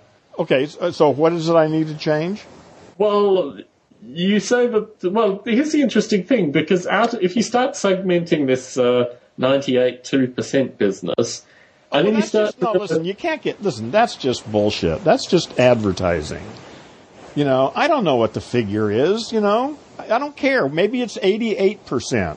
Maybe hmm. it's, you know. I'm not arguing about yeah, percentages, okay, right, and that's not the right, point that right, I'm making. All right, I'm saying that if you start dividing wedges in there, and you start looking that actually there's some hope for this group, there's not much hope for that group, but there's some hope for this group. Oh, well, I would never say, I'd say there's always hope. It's not about groups, it's about individuals. Groups don't say anything about the individual in front of you.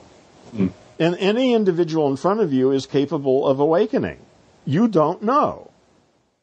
And it's good to have all your theories and all this knowledge and stuff, but you know, when you're walking into a real situation with a real human being, you really don't know what you're dealing with until you listen and observe. Amen. And you need to have some pretty good exit strategies in place as well, because things can go. yeah, and a gun don't hurt either. good running shoes and an exit plan is what I use, Aaron. Yeah, yeah, yeah. But uh, yes. QED, yeah. Well, what's his name? Robert Anton Wilson said something like, uh, "Beware the earthling primates, for they are subtle and quick to anger." Yes, yes that was one of the things that I actually enjoyed about my brother was that he wasn't as quick to anger about most things, and we could typically we have very similar. I mean, interacting particularly with my wife and her family. I do realise that there is something, and when I say to him, take, not taking yourself too seriously, he got really belligerent about it. Ironically, that was one of the points where he was quick to anger because he said, "No, I do take myself seriously." I was saying that's not what I'm saying in this context. Anyway, but um, yeah, it is it is curious because you realise the nature nurture element, and also the fact that you're never going to be even fifty percent alike with any other person. So you've got to then start interacting. But it was very curious because I guess the last time I interacted with my brother, he was probably about 12. Wow. Uh, which was, and the funny thing was, he had just started boarding school. And he really liked boarding school, and my other brother hated boarding school, and it was at a time where I could have looked after them. And it was actually quite a, a sharp shard through the, you know, the various adults and me was that um, I lived in the same city as my brothers, as did my father, and yet they were going to boarding school. Uh, but my brother pointed out that he actually really liked boarding school and he wouldn't have liked living with me. So, cool. Yeah. so we just left it at that. Um, but I'm I'm fresh out of uh, I'm fresh out of. Oh, here here's another thing. Uh, I did have one final topic remaining. So having gone on this trip and having had uh, ransom my luggage and walked through snow and various other things, uh, and then had a flight delay for about two hours, I arrived back in Las Vegas slightly more irritated than normal. And I realized pretty quickly because um, there was a certain festival that I missed here, Aaron. Not being a married man, you may miss this festival. Uh, but on February 14th, the Oh, Women yeah, of America. of. Yeah, right. Valentine's Day. Yes. So I missed that festival, which meant that I Oh, went so on did the, I. Which meant that I went on the uh, the site that the bad husbands go on, uh, known as Tiffany's.com, uh, and uh, tried to make up for it. How much is your wife worth? Okay, uh, then Yeah. you do some rash calculation, and then a little How blue much box is your wife worth? Um, well, in this case, about two hundred dollars. Um, Is that all? I know it's pretty abysmal, actually. bastard. Well, that's because I was paying for my brothers. So, you know, I had to deal with like real Ah, human listen, you don't need to. Never mind. I don't want to hear your lame excuses. Yeah. Well, actually, honestly, in as a matter of fact, my suitcase came back pretty full of stuff to present her at various points of the trip as well. So I think I made up. I made up for it. You sound like But a anyway- bowerbird. Exactly. Welcome to my married life, Aaron. But um, we we went out to um, what was supposed to be a relatively high class restaurant, and we sat next to. We had like adjoining leather seats with uh, probably an eight year old boy uh, who was Thai.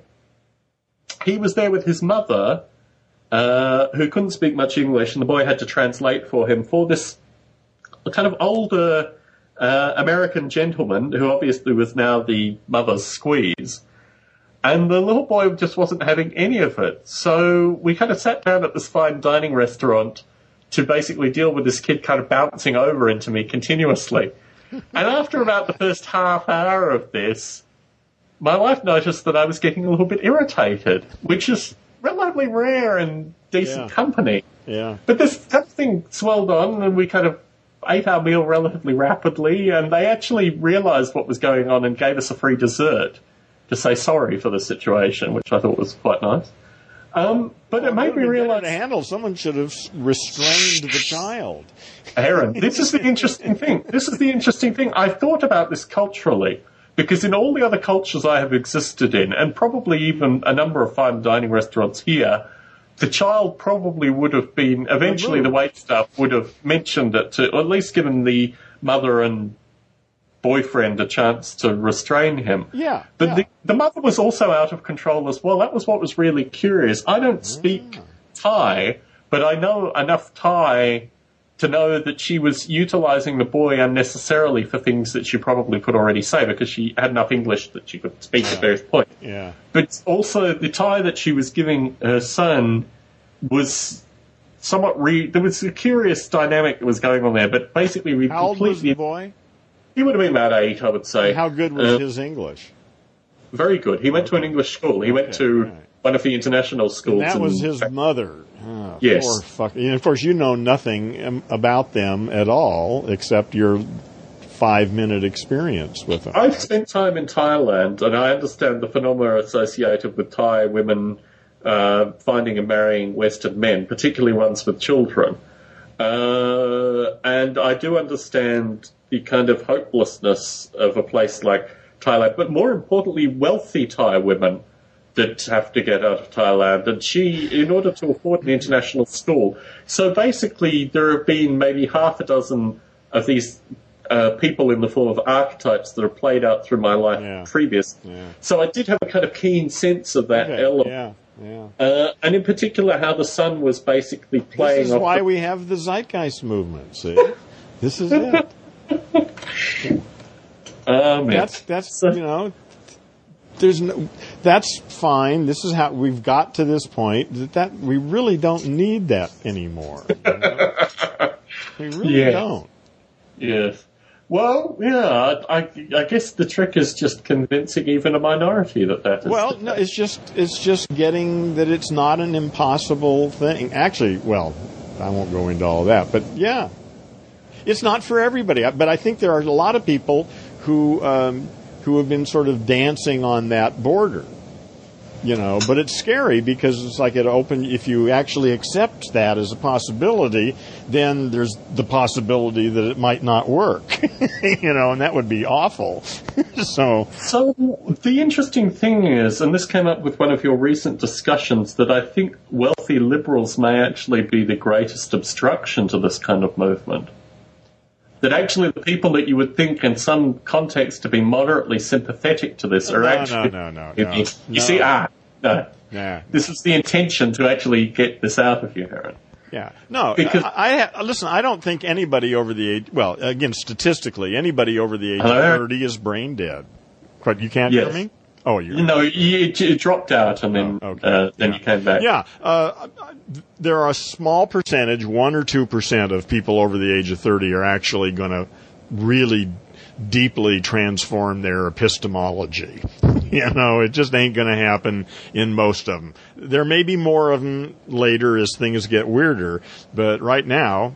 Most adults are, are just not. That's not going to happen. So the, the the issue is young people. And that's one of the encouraging things that I found in Zeitgeist movement too, is I've met several like 15 year olds who, who are there. And, uh, you know, they are, they are just, they're awesome. They're amazing. It's inspiring to hear them talk. And they're, it, you know, and they're, it's just, well, again, it's, they're as crazy as I am, I guess. So is the next stage to form communities, like physical communities? I don't think that's really. well, Some people think it is. I don't. I, I think that where we are here in the Matrix is what what I'm interested in. The community of people that I'm getting hooked in with is from all over the planet, and it's mostly audio, and I, it's good enough for me. But your notion of a family is also fundamentally a kibbutz, so I mean that could, in and of itself, Oh, yeah, lend yeah, that could be. community. Yeah, that would be cool. That would be great. Yeah, that could happen. I don't know what it's the odds are. Probably. Well, this is the thing. I mean, this is the thing that interests me. Certainly, what happened in the '60s was, the, you Yeah, know, the, one of the like things that, that, happened yeah, in the '60s was that that happened, and that happened for yeah. a variety of factors. Oh factors. yeah, it happened all over also- the place. It was a big deal. Yeah. Yeah, it also assisted with the lasing of ideas, which we are doing electronically in some regard. Yeah. But uh, as for for example, one of my co-hosts of Model Rail Radio is currently in Las Vegas, and he had the experience of actually what it's like calling me at work.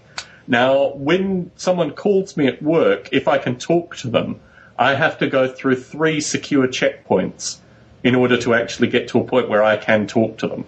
So there are literally doors that slam, walking, walking, walking, doors that slam, walking, walking, walking, Or do they echo? Is there a big echo yeah. when the Oh, yeah. door Oh, yeah. It's Yeah. like they're Oh, steel doors. With, Yeah, you know, and okay. cement floors and steps Oh, and all that kind cool, of stuff. yeah. So, um, until you actually appreciate This that, where you work, huh? Day-to-day life, this is the psychology associated with it. And I guess my view is that if the communes arrive of any form that gets me out of this environment, enables me just to basically for- feed yeah. my wife and my cats, then Let's I'm just going to be, you know, uh, I'll be the first one on the bus. This is another thing about Bruce Damer, is that he's set up this environment that has these little caravans set up all over his land. Not all over, he's got a couple of them currently. But he won't have anyone come and stay in them. Now, I am, as you may know from my writing, Aaron, a caravan fetishist. Yeah. I'm a caravan aficionado. I like to get inside caravans and re- refer to caravans that I stayed in previously and these kind of things. And when we went into one of the caravans, you know, I could have thrown away everything, moved the wife up, and be living there now. We'd be podcasting from Bruce Damer's property. The interesting thing is that Bruce is exactly the archetype of this wealthy liberalism that basically his his comfort zone is about keeping the others out. And this is the curious element. well, it's, like I say, he's brain damaged. He, exactly. he, needs to be in rehab. That's all. Yes.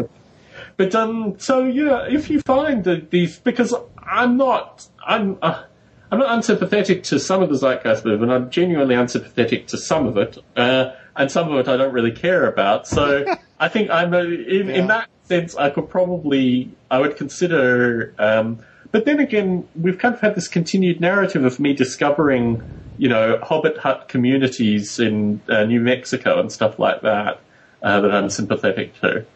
Uh, how it will all turn out, Aaron. Well, uh, it's up to us, isn't it? It's up. It is. It, it's it is. whatever we're going to create. Yeah, yeah. But anyway, well, I'm I'm fresh out of topics. Do you have anything else you want to talk about? Well, maybe we should just sit here in silence for a moment and see if anything pops up in your head or my head. Hmm. Little, I mean, you can always edit out dead space. That's not yeah. a problem. You would. See, I'd leave it in. Well, yeah. if it was too long, I'd probably, I'd edit it, but then everybody would know that it was edited. So I put online a YouTube video clip of some of my notebooks associated with Field of Chaos and the sequel and the sequel to that, and just showing the notebooks in terms of the physical amount of text that was written over that period of time for, and this was inspired in large part by the email that I received from the woman who downloaded the PDF and was talking about the sequel, just to point out to people that this is not in any way a single work, it is in fact a continuum. And that was the least liked of the YouTube clips that I put online, and I think in large part because it was discovered by people relatively rapidly who, for whatever reason, were unsympathetic to looking at these eccentric, you know, shelf of notebooks. And it reminded me somewhat of uh, aspects of your narrative of the your, the notebooks and the impact of the notebooks on your life in terms of actually just having that volume of text there. And I guess this is something that we share on some level, Aaron. It's not just text, though. There's a lot of drawings. Uh, that was one of the oh, things I yes, really loved exactly. about yeah. paper uh, without yeah. lines. I never used lined paper. Yeah. Yeah. But um, the sheer act of, I guess, distilling some of this information in something that you put out is something that I've, I guess, been working on for the past year and a bit. And for me personally, it's something that I've found actually quite edifying because there's been a 17 year gap, I guess, maybe 18 years between actually writing this stuff and now putting it out. And yet, this is something that you talk about on some occasion, but then, I mean, what, has anything changed in the past, I guess, since we talked about, which has been about two months, associated with your own work and how it's actually going to get out there? Because you seem to have almost changed your perspective completely through the new wave of kind of zeitgeist communication yeah. that you've had. Well, I kind of sense that. Yeah, no, I think that's an int- I'm really, I'm really glad I've got you to observe me, you know, because and take notes. Uh, I've yeah. been, yeah, well, because uh, I've been aware of this process, but not quite as aware as I am now, thanks to you. The interesting thing is that you've moved, and I don't want to use this in a derogatory fashion, but you've moved almost from a scholar to a cheerleader. Yeah, I don't and see a problem between those two. I, I say, yeah, absolutely, uh, both. Mm. It's not either or. Mm. I don't think I don't think uh, my cheerleading invalidates uh, my scholarship, whatever scholarship there is. I, I well, hesitate I to claim scholarship. But here's the thing. Here's the thing. There's an approachability that a cheerleader has that a scholar doesn't necessarily have, and I yeah. think maybe you've softened aspects of your perspective. No, which I've always been both. It's just that I've I, I there hasn't been any need for a, a cheerleader yet. I mean, and cheerleader isn't really the right analogy. I don't want to use that. Okay. Um, I mean, really, come on, give me a break. They're, they're probably. I was waiting till you get offended Yeah, with that yeah. I was working. There's probably a more neutral word, you know, that would suffice. That's why I wanted to throw cheerleader out. think of it, what it is. Well, sometimes I, I, I talk about going into uh, the English room on the Zeitgeist, you know, on the TeamSpeak server and fishing. You know, because I really do say all the time, you know, I love that place because, as you've heard me say, because only 80% of them are morons. Hmm. Hmm. You know, but there are some people there that blow me away. Like I say, hmm. especially these 15 year olds. I guess the distinction between being a scholar and a cheerleader is that the scholar maybe has a degree of planning associated. And this is the thing that I'm finding interesting, particularly because our discussions are really not even tangential to the stuff that you do um, with TeamSpeak, but basically give a different degree of analysis over over some parts.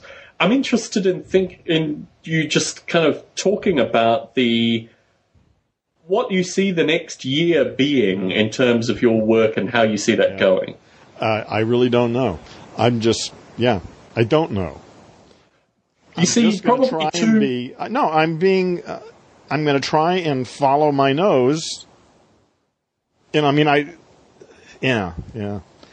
That's a good because question. that's really that's a me. distinct change. That, Yeah. I think that's a distinct change from our conversations even two months ago. Because two months ago you had a very not necessarily distinct plan, but I think you were um, apathetic is Ah. the wrong. Ah. You had a, a sense that there weren't as many people out there, and this has distinctly changed in the past. Oh yeah, yeah. Like I say, the, the TeamSpeak server is has become an immensely important part of my life. Absolutely. I have met a half a dozen people, maybe more. Some of them who have already been reading Science and Sanity before we ever met. You know, uh, and people who are interested in this stuff. I mean, I, it's it's very rare for me to find people who respond to the kinds of things I say on that server when I'm in my sort of scientific mood or whatever, you know, Yeah. uh, to respond positively to that kind of stuff and come back and want to talk about it. yeah. That's a that's something really new and really exciting. Yeah, there was always there was always the element of the non-returning conversation, and you've certainly broken on that in large part recently. Well, no, it's always been there. Uh, There have always been a couple people, but but yeah, I think the trend looks really good. I mean, it seems. and you though- attribute this to the current film. Oh no! Oh, um, no. Well, partly. I mean, that brought in a bunch of new people. That always helps. Yeah. So that's part of it. Sure. No, but it was already starting to pick up before the film came out, anyway. So, I mean, I've been following the trends on my downloads for a while, and um, you know, it's been going up for a couple months now. Do you think there's potential for you to be either approached or proactively go out to folks in the Zeitgeist movement to contribute to the next film?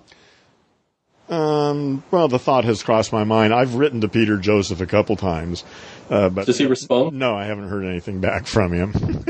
The point about it is that you may actually, through your communications and connections, grow a greater.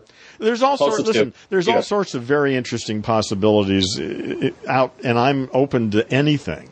You know, and and and basically, in in one way, it really just gets down to, I mean, a, a really sort of ego maniacal desire to put my own ideas into the world.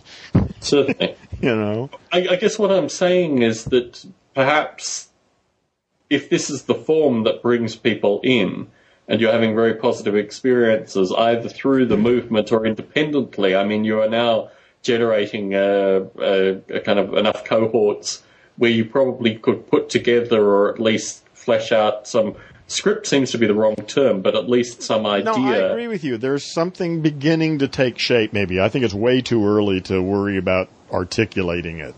Mm-hmm. myself. Although it's mm-hmm. good to hear you say that though, because mm. uh, because I, I agree with you completely. But I'm like I say, I'm I'm slow. I've been through. Uh, you know, I mean, I've been through a whole bunch of shit in my time, and I'm cautious. you know, about, about uh, you know not fooling myself. you know, It's interesting because when I reflect on particularly the academic writing, it's always come. I, I guess I always have a kind of backlog of writing anyway, as this 93 field of chaos writing shows.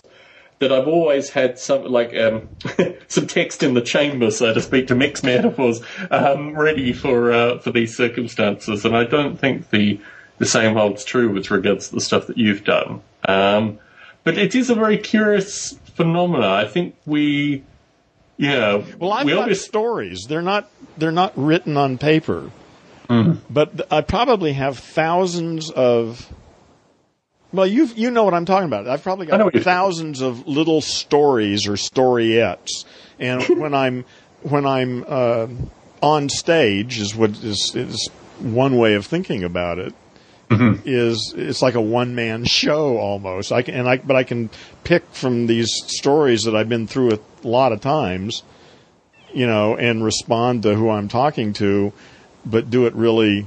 I mean, with words that I've actually worked out, you know. And if I've got thousands of them, it's not like people's are really all that fucking unique, you know. you know, most people are, you know, are subject to the same language, the same cultural problems, and and all, all the, you know. So it, it's um, it's it's not that different, really, from person to person. God, that's Yeah. horrific to say, isn't it?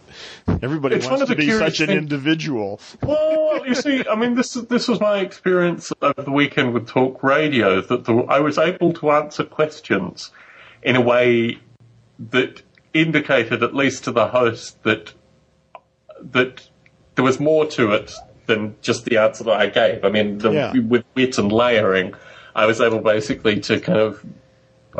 I don't know. The, the term they used was artificial intelligence expert, which I just felt dirty. And I tried to Yeah, contradict it, and then I just was like, uh, Oh, you know, never mind. Uh, yeah, never mind.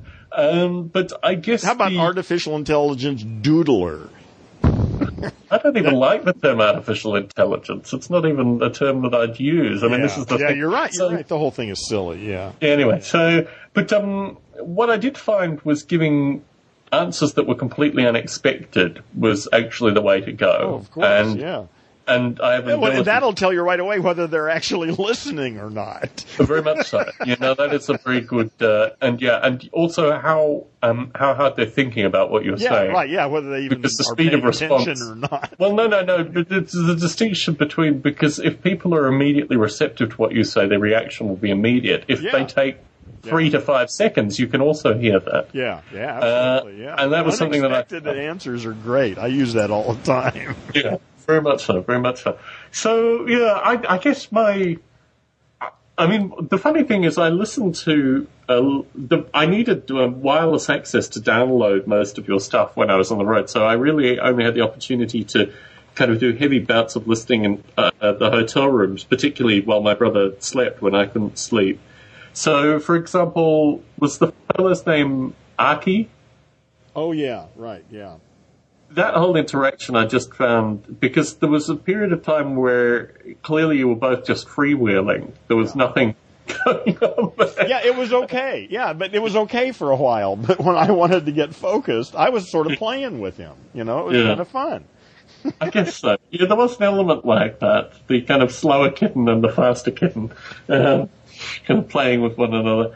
But uh, yeah, it's interesting because I guess I my preference has always been your one-on-one discussions up until recently, Yeah. and the thing that's getting to me now is that you're actually approaching the form completely differently. Well, it's well, no. See, it's not me at all. It, it's the difference is whether it's one on one or whether it's a group. They're entirely different species of uh, of reality. The minute you get three people involved, there's no focus, and and uh, or at least the focus is so complex that it, it's uh, impossible to really see it. And if you put four in there. Uh, you know, sometimes if there's a moderator or a, you know, I mean, you can give it form, but uh, I don't usually like to do that. I don't want to dominate a group like lecturing and stuff. So if if I'm not doing one on one, then that's a whole different universe going on there. Hmm. There is a strange kind of paternalistic element that does come through Aaron, in particularly when you have like two or three other speakers. It is really quite curious. Yeah, yeah. I'm, I'm not. I'm a little uncomfortable with that myself. Yeah, it's funny because talking with you one on one, you can see that, but when uh, I don't want to use the term headmaster, but there's almost that kind of Yeah, I quality. know. in I know. Listen, I, listen. I struggle with this, uh, but I, I can't. I can't let my second thoughts about this shit get in the way anymore because I really do think the work actually is useful. I do think that if children raised were raised uh, knowing the five stupidities of English, that they would be better, more conscious, more intelligent human beings, and we hmm. need that. Hmm. So, you know, I'm uncomfortable with this, but I've I'm, I've been uncomfortable with. I've always been uncomfortable anyway, so that's nothing new. So I'm just going to have to learn how to be uncomfortable with that, I guess. Hmm. The only circumstance which hasn't raised itself currently, but the only circumstance which may be curious is when you encounter someone for whatever reason that you initially discount who then comes back and actually shows you. But I mean, obviously, you have a sufficient degree of humility that I Show- think you wait, could show, show, I don't understand. It Shows shows you that, that, they are people of merit. I mean, you, you judge, you have a judgment, a relatively hair trigger on your judgment calls associated Oh, of with course I do. But you can listen. If you've got anything on the ball, you'll call me on it immediately. Hmm. And if you don't, you're an idiot. Ah, yes. Ah, yes. Well, like I say, you know, uh, there isn't time to pussyfoot around and deal with all these maybe people. you know. So I would agree. I would agree. Well, the funny and thing actually, that's my call too, because there are plenty of people. That's one of the things I'm learning is there are other people who are willing to be patient with people and work with them. I'm not, for the most part. So my wife has had two weeks off from me. And aside from receiving occasional gifts and various other things, we used FaceTime actually quite a bit while we were um, Oh yeah, cool. while I was traveling. In fact, I showed her Bruce Damer's place through FaceTime, which was and really how, quite and how, what do you think about that? I mean, is that cool technology? Is that Oh, like something I think that you really like? Very, it's very cool. I think it's funny because it's um something which I originally thought was quite kitschy, but the ability actually to literally walk actually through do it. Yeah. Yeah.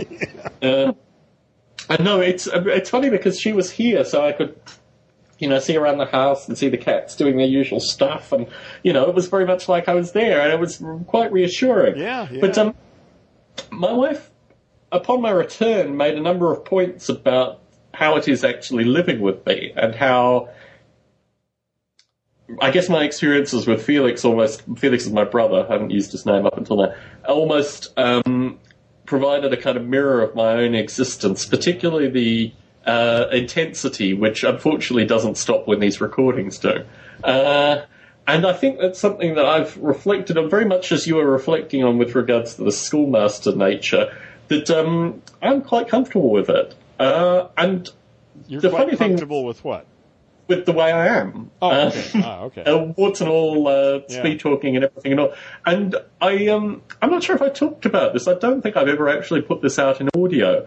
But when I was in the UK for about three months, I took antidepressants because of the weather and a wide variety of other conditions, and I was in a bad job and just surrounded by an asshole boss and a variety of other things.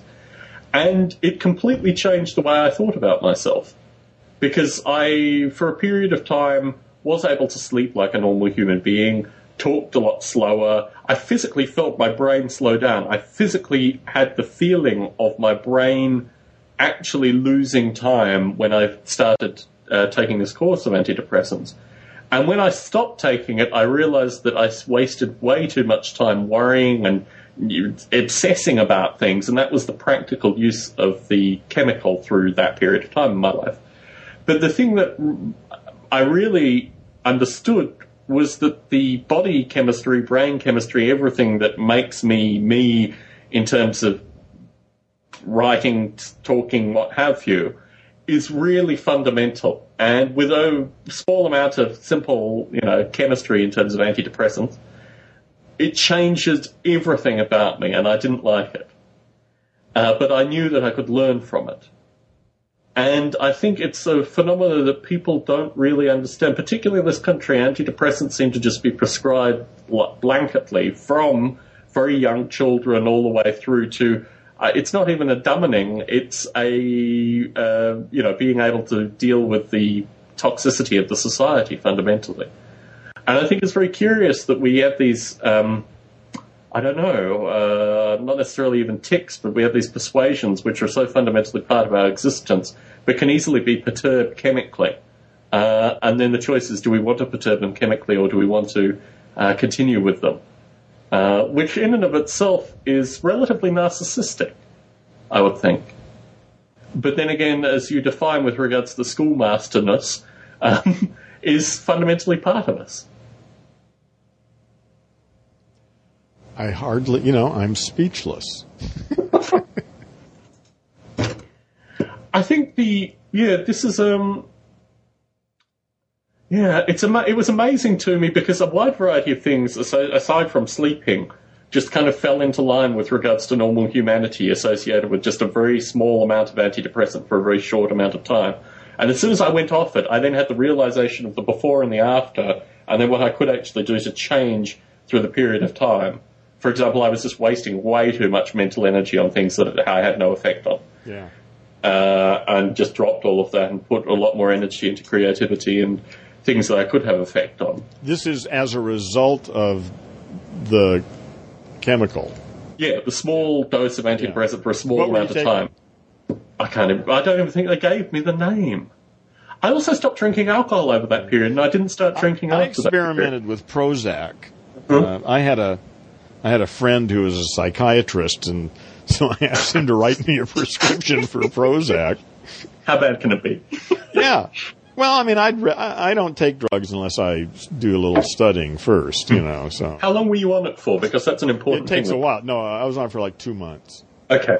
Yeah, and nothing, you know. Nothing. Not not a thing. Didn't do.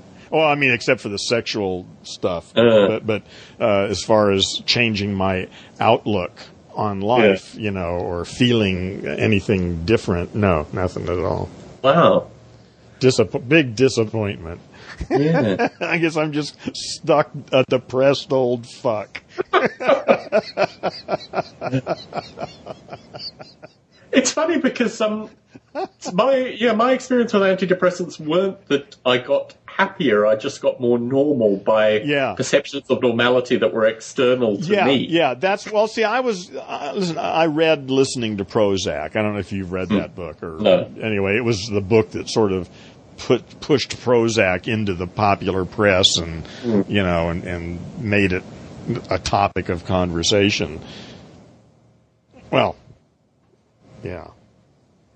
I don't yeah, was... what I what I was on was vastly um, vastly less effect than Prozac would have had. In fact, I'm not even sure what would happen if I had taken well, something like that. Yeah. It was literally just trace dose stuff, which almost made me feel that it was almost like a placebo um, to get me thinking about myself. But there was I, I could actually. Well, yeah, that's feel. the question, really. I mean, yeah, I mean, yeah, the whole distinction between the hardware and the software starts mm. to get a little fuzzy. You know, it does. It does. It it was yeah.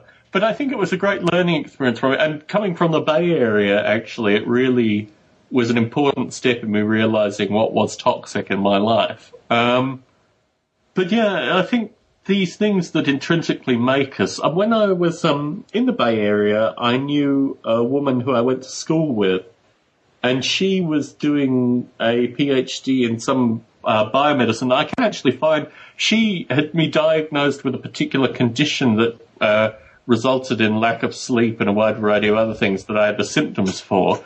I need to find what that term is and do more investigation on that because I think she was my investigation at the time. But a, a lot of these things are appallingly difficult to actually diagnose. I had a friend in Australia who would read uh, psychiatry textbooks and underline the symptoms that he thought. I think there, there, may be an element of that with us all. Well, I know? think yeah, that's one of the symptoms, isn't it? yeah, but it did strike me that the that um, you know a, a, dozen of these things that she said uh, were I, I clearly had. But at the same point, I just yeah, it's well, a funny it's like thing. Me becoming sort of at home with my uh, OCD. Hmm.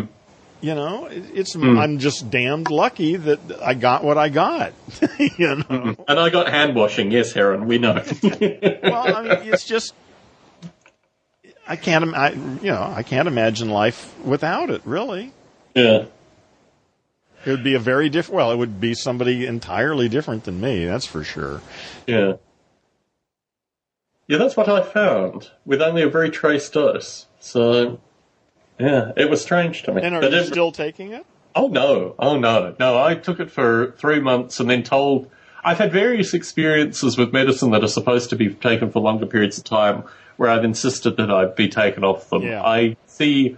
I guess I'm hypersensitive to some things, and if I see certain effects in No, you myself, can get off something, man, get off it. Yeah. Yeah, you don't want to. Yeah, that's just a good general principle, I think. yeah. Yeah. Yeah, I, I don't think I could have this conversation with you and be on an antidepressant. I don't think I'd be able to actually uh, link the uh, Yeah. the concepts quite as dynamically. I don't feel bad. Even Watson couldn't do that. Yeah. so, but uh, no, it was an insight because I had that conversation with my brother, and I've had that conversation with very few people about the things, particularly when you interact with me, like you know, stay in the same rooms and things like that. That um, yeah, I don't really turn off and on. This is one of the curious things. Bruce Damer had like half an hour where he woke up in the morning, and I'm wide awake when I wake up. Yeah. It's just like, you know, here I am. yeah. My wife finds it quite curious, actually, because I now know, after 10 years of marriage, that I can't have a perfectly lucid conversation with my wife first thing in the morning. I need to allow a certain amount of time for her to wake up, because irrespective of the way I am, Yeah. other humans are completely different. That's right. Uh, How are you late at night? I, I, I don't sleep very well at all, Oh, Aaron. right. I Yeah, basically right. keep on. In fact, I recently found that my site had been hacked. I Have you wasn't to tried? have a Have you tried melatonin? I mean, It doesn't work with me. thi- No, okay, it doesn't yeah. work with me. And um, the thing I find is uh, even sedatives don't typically work with Yeah. me. Well, maybe you So- don't need that much sleep. Yeah. You know, Yeah. there was a case of a woman uh, in England. I, I I don't remember all the details, but she'd had insomnia for years, Hmm. and uh, she finally went to some doctor and who told her to get up and do something.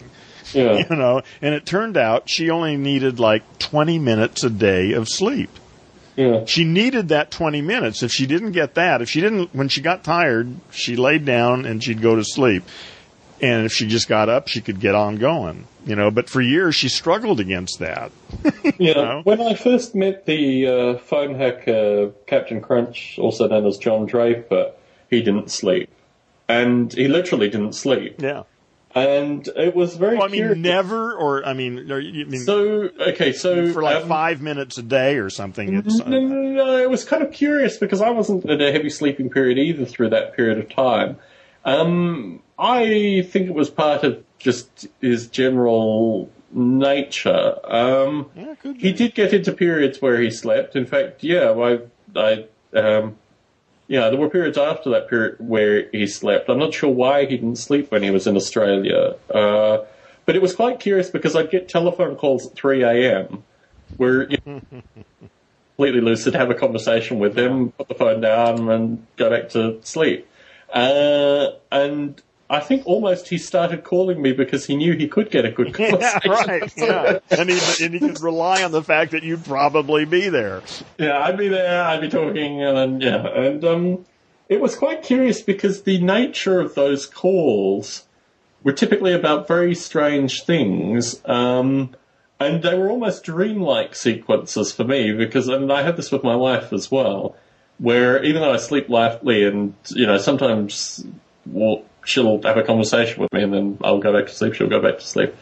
Uh, but the, the whole thing with the crunch situation was just it's 3 a.m. The phone's ringing. It must be crunch. Hi, John. Let's have a conversation. Hang up the phone. You know. Well, you were a Uh, light sleeper anyway, so that was fun for you. It didn't make any difference, right? I'd be pissed off. I'd tell him if he called me again, I'm going to break his fucking leg. Yeah. You're, well, Yeah. the thing is, you're just a much nicer person than I am. I don't know. I don't know. yeah, it was. It was. Yeah, I guess I've had. Um, I remember one time when I was living in my mother's house in Australia. I got a call at 5 a.m. and I was the first to the phone. And I had a conversation with a person for about 20 minutes and then said to them, I don't know you. I can't pick you up at the airport. I'm sorry we've had this conversation. because I was just like, oh, Mark, how are you? Oh, you know, we went on these conversations. And then it was just like, this is actually really embarrassing. And I was like, realizing that how do I actually conclude this conversation with this person just waiting And at the that's literally what you said. What did you say? I said, I'm sorry. I, we've had this conversation, but I don't actually know you, and I can't pick you up at the airport. I'm sorry. And then you, did you hang up or did you wait and, and, and see what he had to say about that? He was kind of speechless for a period of time. He probably thinking, "Ah, come on, Tom." Yeah. Uh, it was it was part of a series of quite strange telephone conversations I had over that period of time. Um, but yeah, it was one of those curious examples of just appear. I guess I appear lucid to myself, but whether or not I'm actually lucid is another thing. Which may be, in fact, the same scenario that other people have where they awoken first thing or these kind of things. But also just the nature of sleeping lightly. I do need to have a heavy sleep after maybe between three to maybe even up to ten nights. But if I have basically no sleep for three nights in a row, then I'm going to have to have a proper sleep. Um, I mean, you're but serious. You can you can go three nights. When I broke up sleep. with my, um, when I, I was dating an Orthodox Jew when I was 17 through to 20. When that whole thing just collapsed and I realized that she had, uh, been sleeping with some pudgy Catholic guy and I'd been being the good Jewish boyfriend learning Hebrew et al. Um, I didn't sleep for three days in that circumstance Really? because really I was reconstructing every. For example, her father called our house when I was 17 demanding that my mother check my bedroom. I was asleep at the time to look for this girl, and she had actually been out with this fellow at that time. And so I basically reconstructed my entire life now actually understanding that I'd been extremely naive and realized that she had actually been using me pretty heavily from, you know, from when we first started dating. Um, Well, that's which- one way of looking at it. You might have been using her on another level. Well, the funny thing is that the pudgy Catholic guy called me up and complained to me that he was just having mindless sex with her and I was having good conversations and he felt left out. So I said, look, if you've got the skills, you pay the bills. I mean, what can I say? Left it at that. young love. Listen, it's all a form of insanity. Uh, It is Luckily, completely. I outgrew that one. That, Yes, and I got married. but uh, so in Well, that circumstance, remember, I mean, it is a good thing for some people. It really is, and let's just hope. marriage, one. young love, or insanity, or all of the above. All of the above. Let's just throw it out there. Yeah. Yeah, yeah, yeah. But um, so I think we've covered a number of additional topics here, Aaron. What what else would you like Oh, I think we're about? just getting started. Ah, you always think this. Well, then you throw a topic No, out no, there. actually, I don't think that at all. uh, I was just fucking around with you. Yeah. Well, I hope this is made up for bad recordings and lack of time, and we'll Oh, yeah, this is the way it should be, you know? Um, I still can't imagine why the hell anybody would listen to this drivel, you know? But what the hell? Banality of it all. Yeah, the you banality. know, but there's for some, there's still something in it for me. I'm, I'm not quite sure what it is, but I keep coming back. Hmm. So my wife insists now that every podcast I appear on, I mention Field of Chaos, all one word, dot com. And because when I appeared on this talk radio show I didn't mention that I had a new book out called Field of Chaos, my wife said to me, you appeared on this talk radio show and you didn't mention the book? I was just like, eh. So anyway, No, Field of Chaos. You gotta, okay, you've said it three times now, actually, and several other times during. Uh, I think True, fulfilled but not mentioning the dot com address. So, um, but yeah, aside from that, you need to have something that you shill in the future as well, Aaron. Uh, I think I probably will, uh, but uh, the time scale is still elusive to me. It, I just still don't see all the pieces of it. But I, I'm optimistic that the pieces seem to be uh, moving towards each other. So we'll see. Very good. Very good. Well, until next week, Aaron, it's been an absolute pleasure as always. Thank you, Tom. Talk to you next time. Good night.